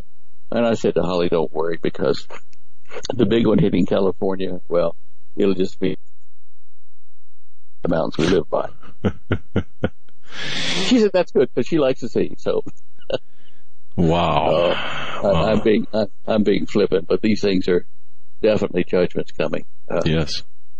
And that East Coast that East Coast tsunami could very well be something happening over the Canaries with uh, the uh, Cumbre de Vieja uh, volcano there. We've been talking about that, or looking yeah, at that for a long that. time. Uh, yeah, is this the, is that the one uh, that's erupting right now? Um, I don't know. Kim has no, sent me a note. It, it, there's one in oh, the uh, Asian Pacific the, that is uh, erupting. Yeah. yeah. they've got people who get out there as quick as they can. If you see the videos of the plume coming out of that, yeah. you would run too. It's been going on Great. for days. They got some live cams that uh, folks you can watch to see the progression of that. Mm. We've also got some quakes in an interesting part of North Island, New Zealand too, to the west of Lake Taupo, which will erupt at some point in the future, I'm pretty sure. So, so is their uh, USGS version, the GNS down there. Hmm. Oh boy. Well, you've taken us to the edge. Yeah. Are we? Yeah. Okay. We're Yeah. we're at the end. Stan, we want to thank you for everything, um, for being part of the program, and, and you're, you're such a, valuable asset.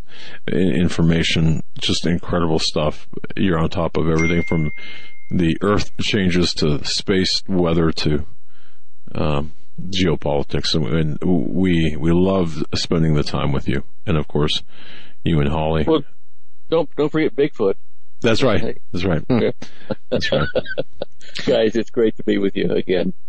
Okay. Well, Lord, Lord willing, we'll see you next week. Eh? it, let's let's make it a date. Obviously, uh, and, and and folks, Stan Deyo, dare to prepare. Look, Christmas is coming. You got a multitude of Christmas options from StanDeyo.com.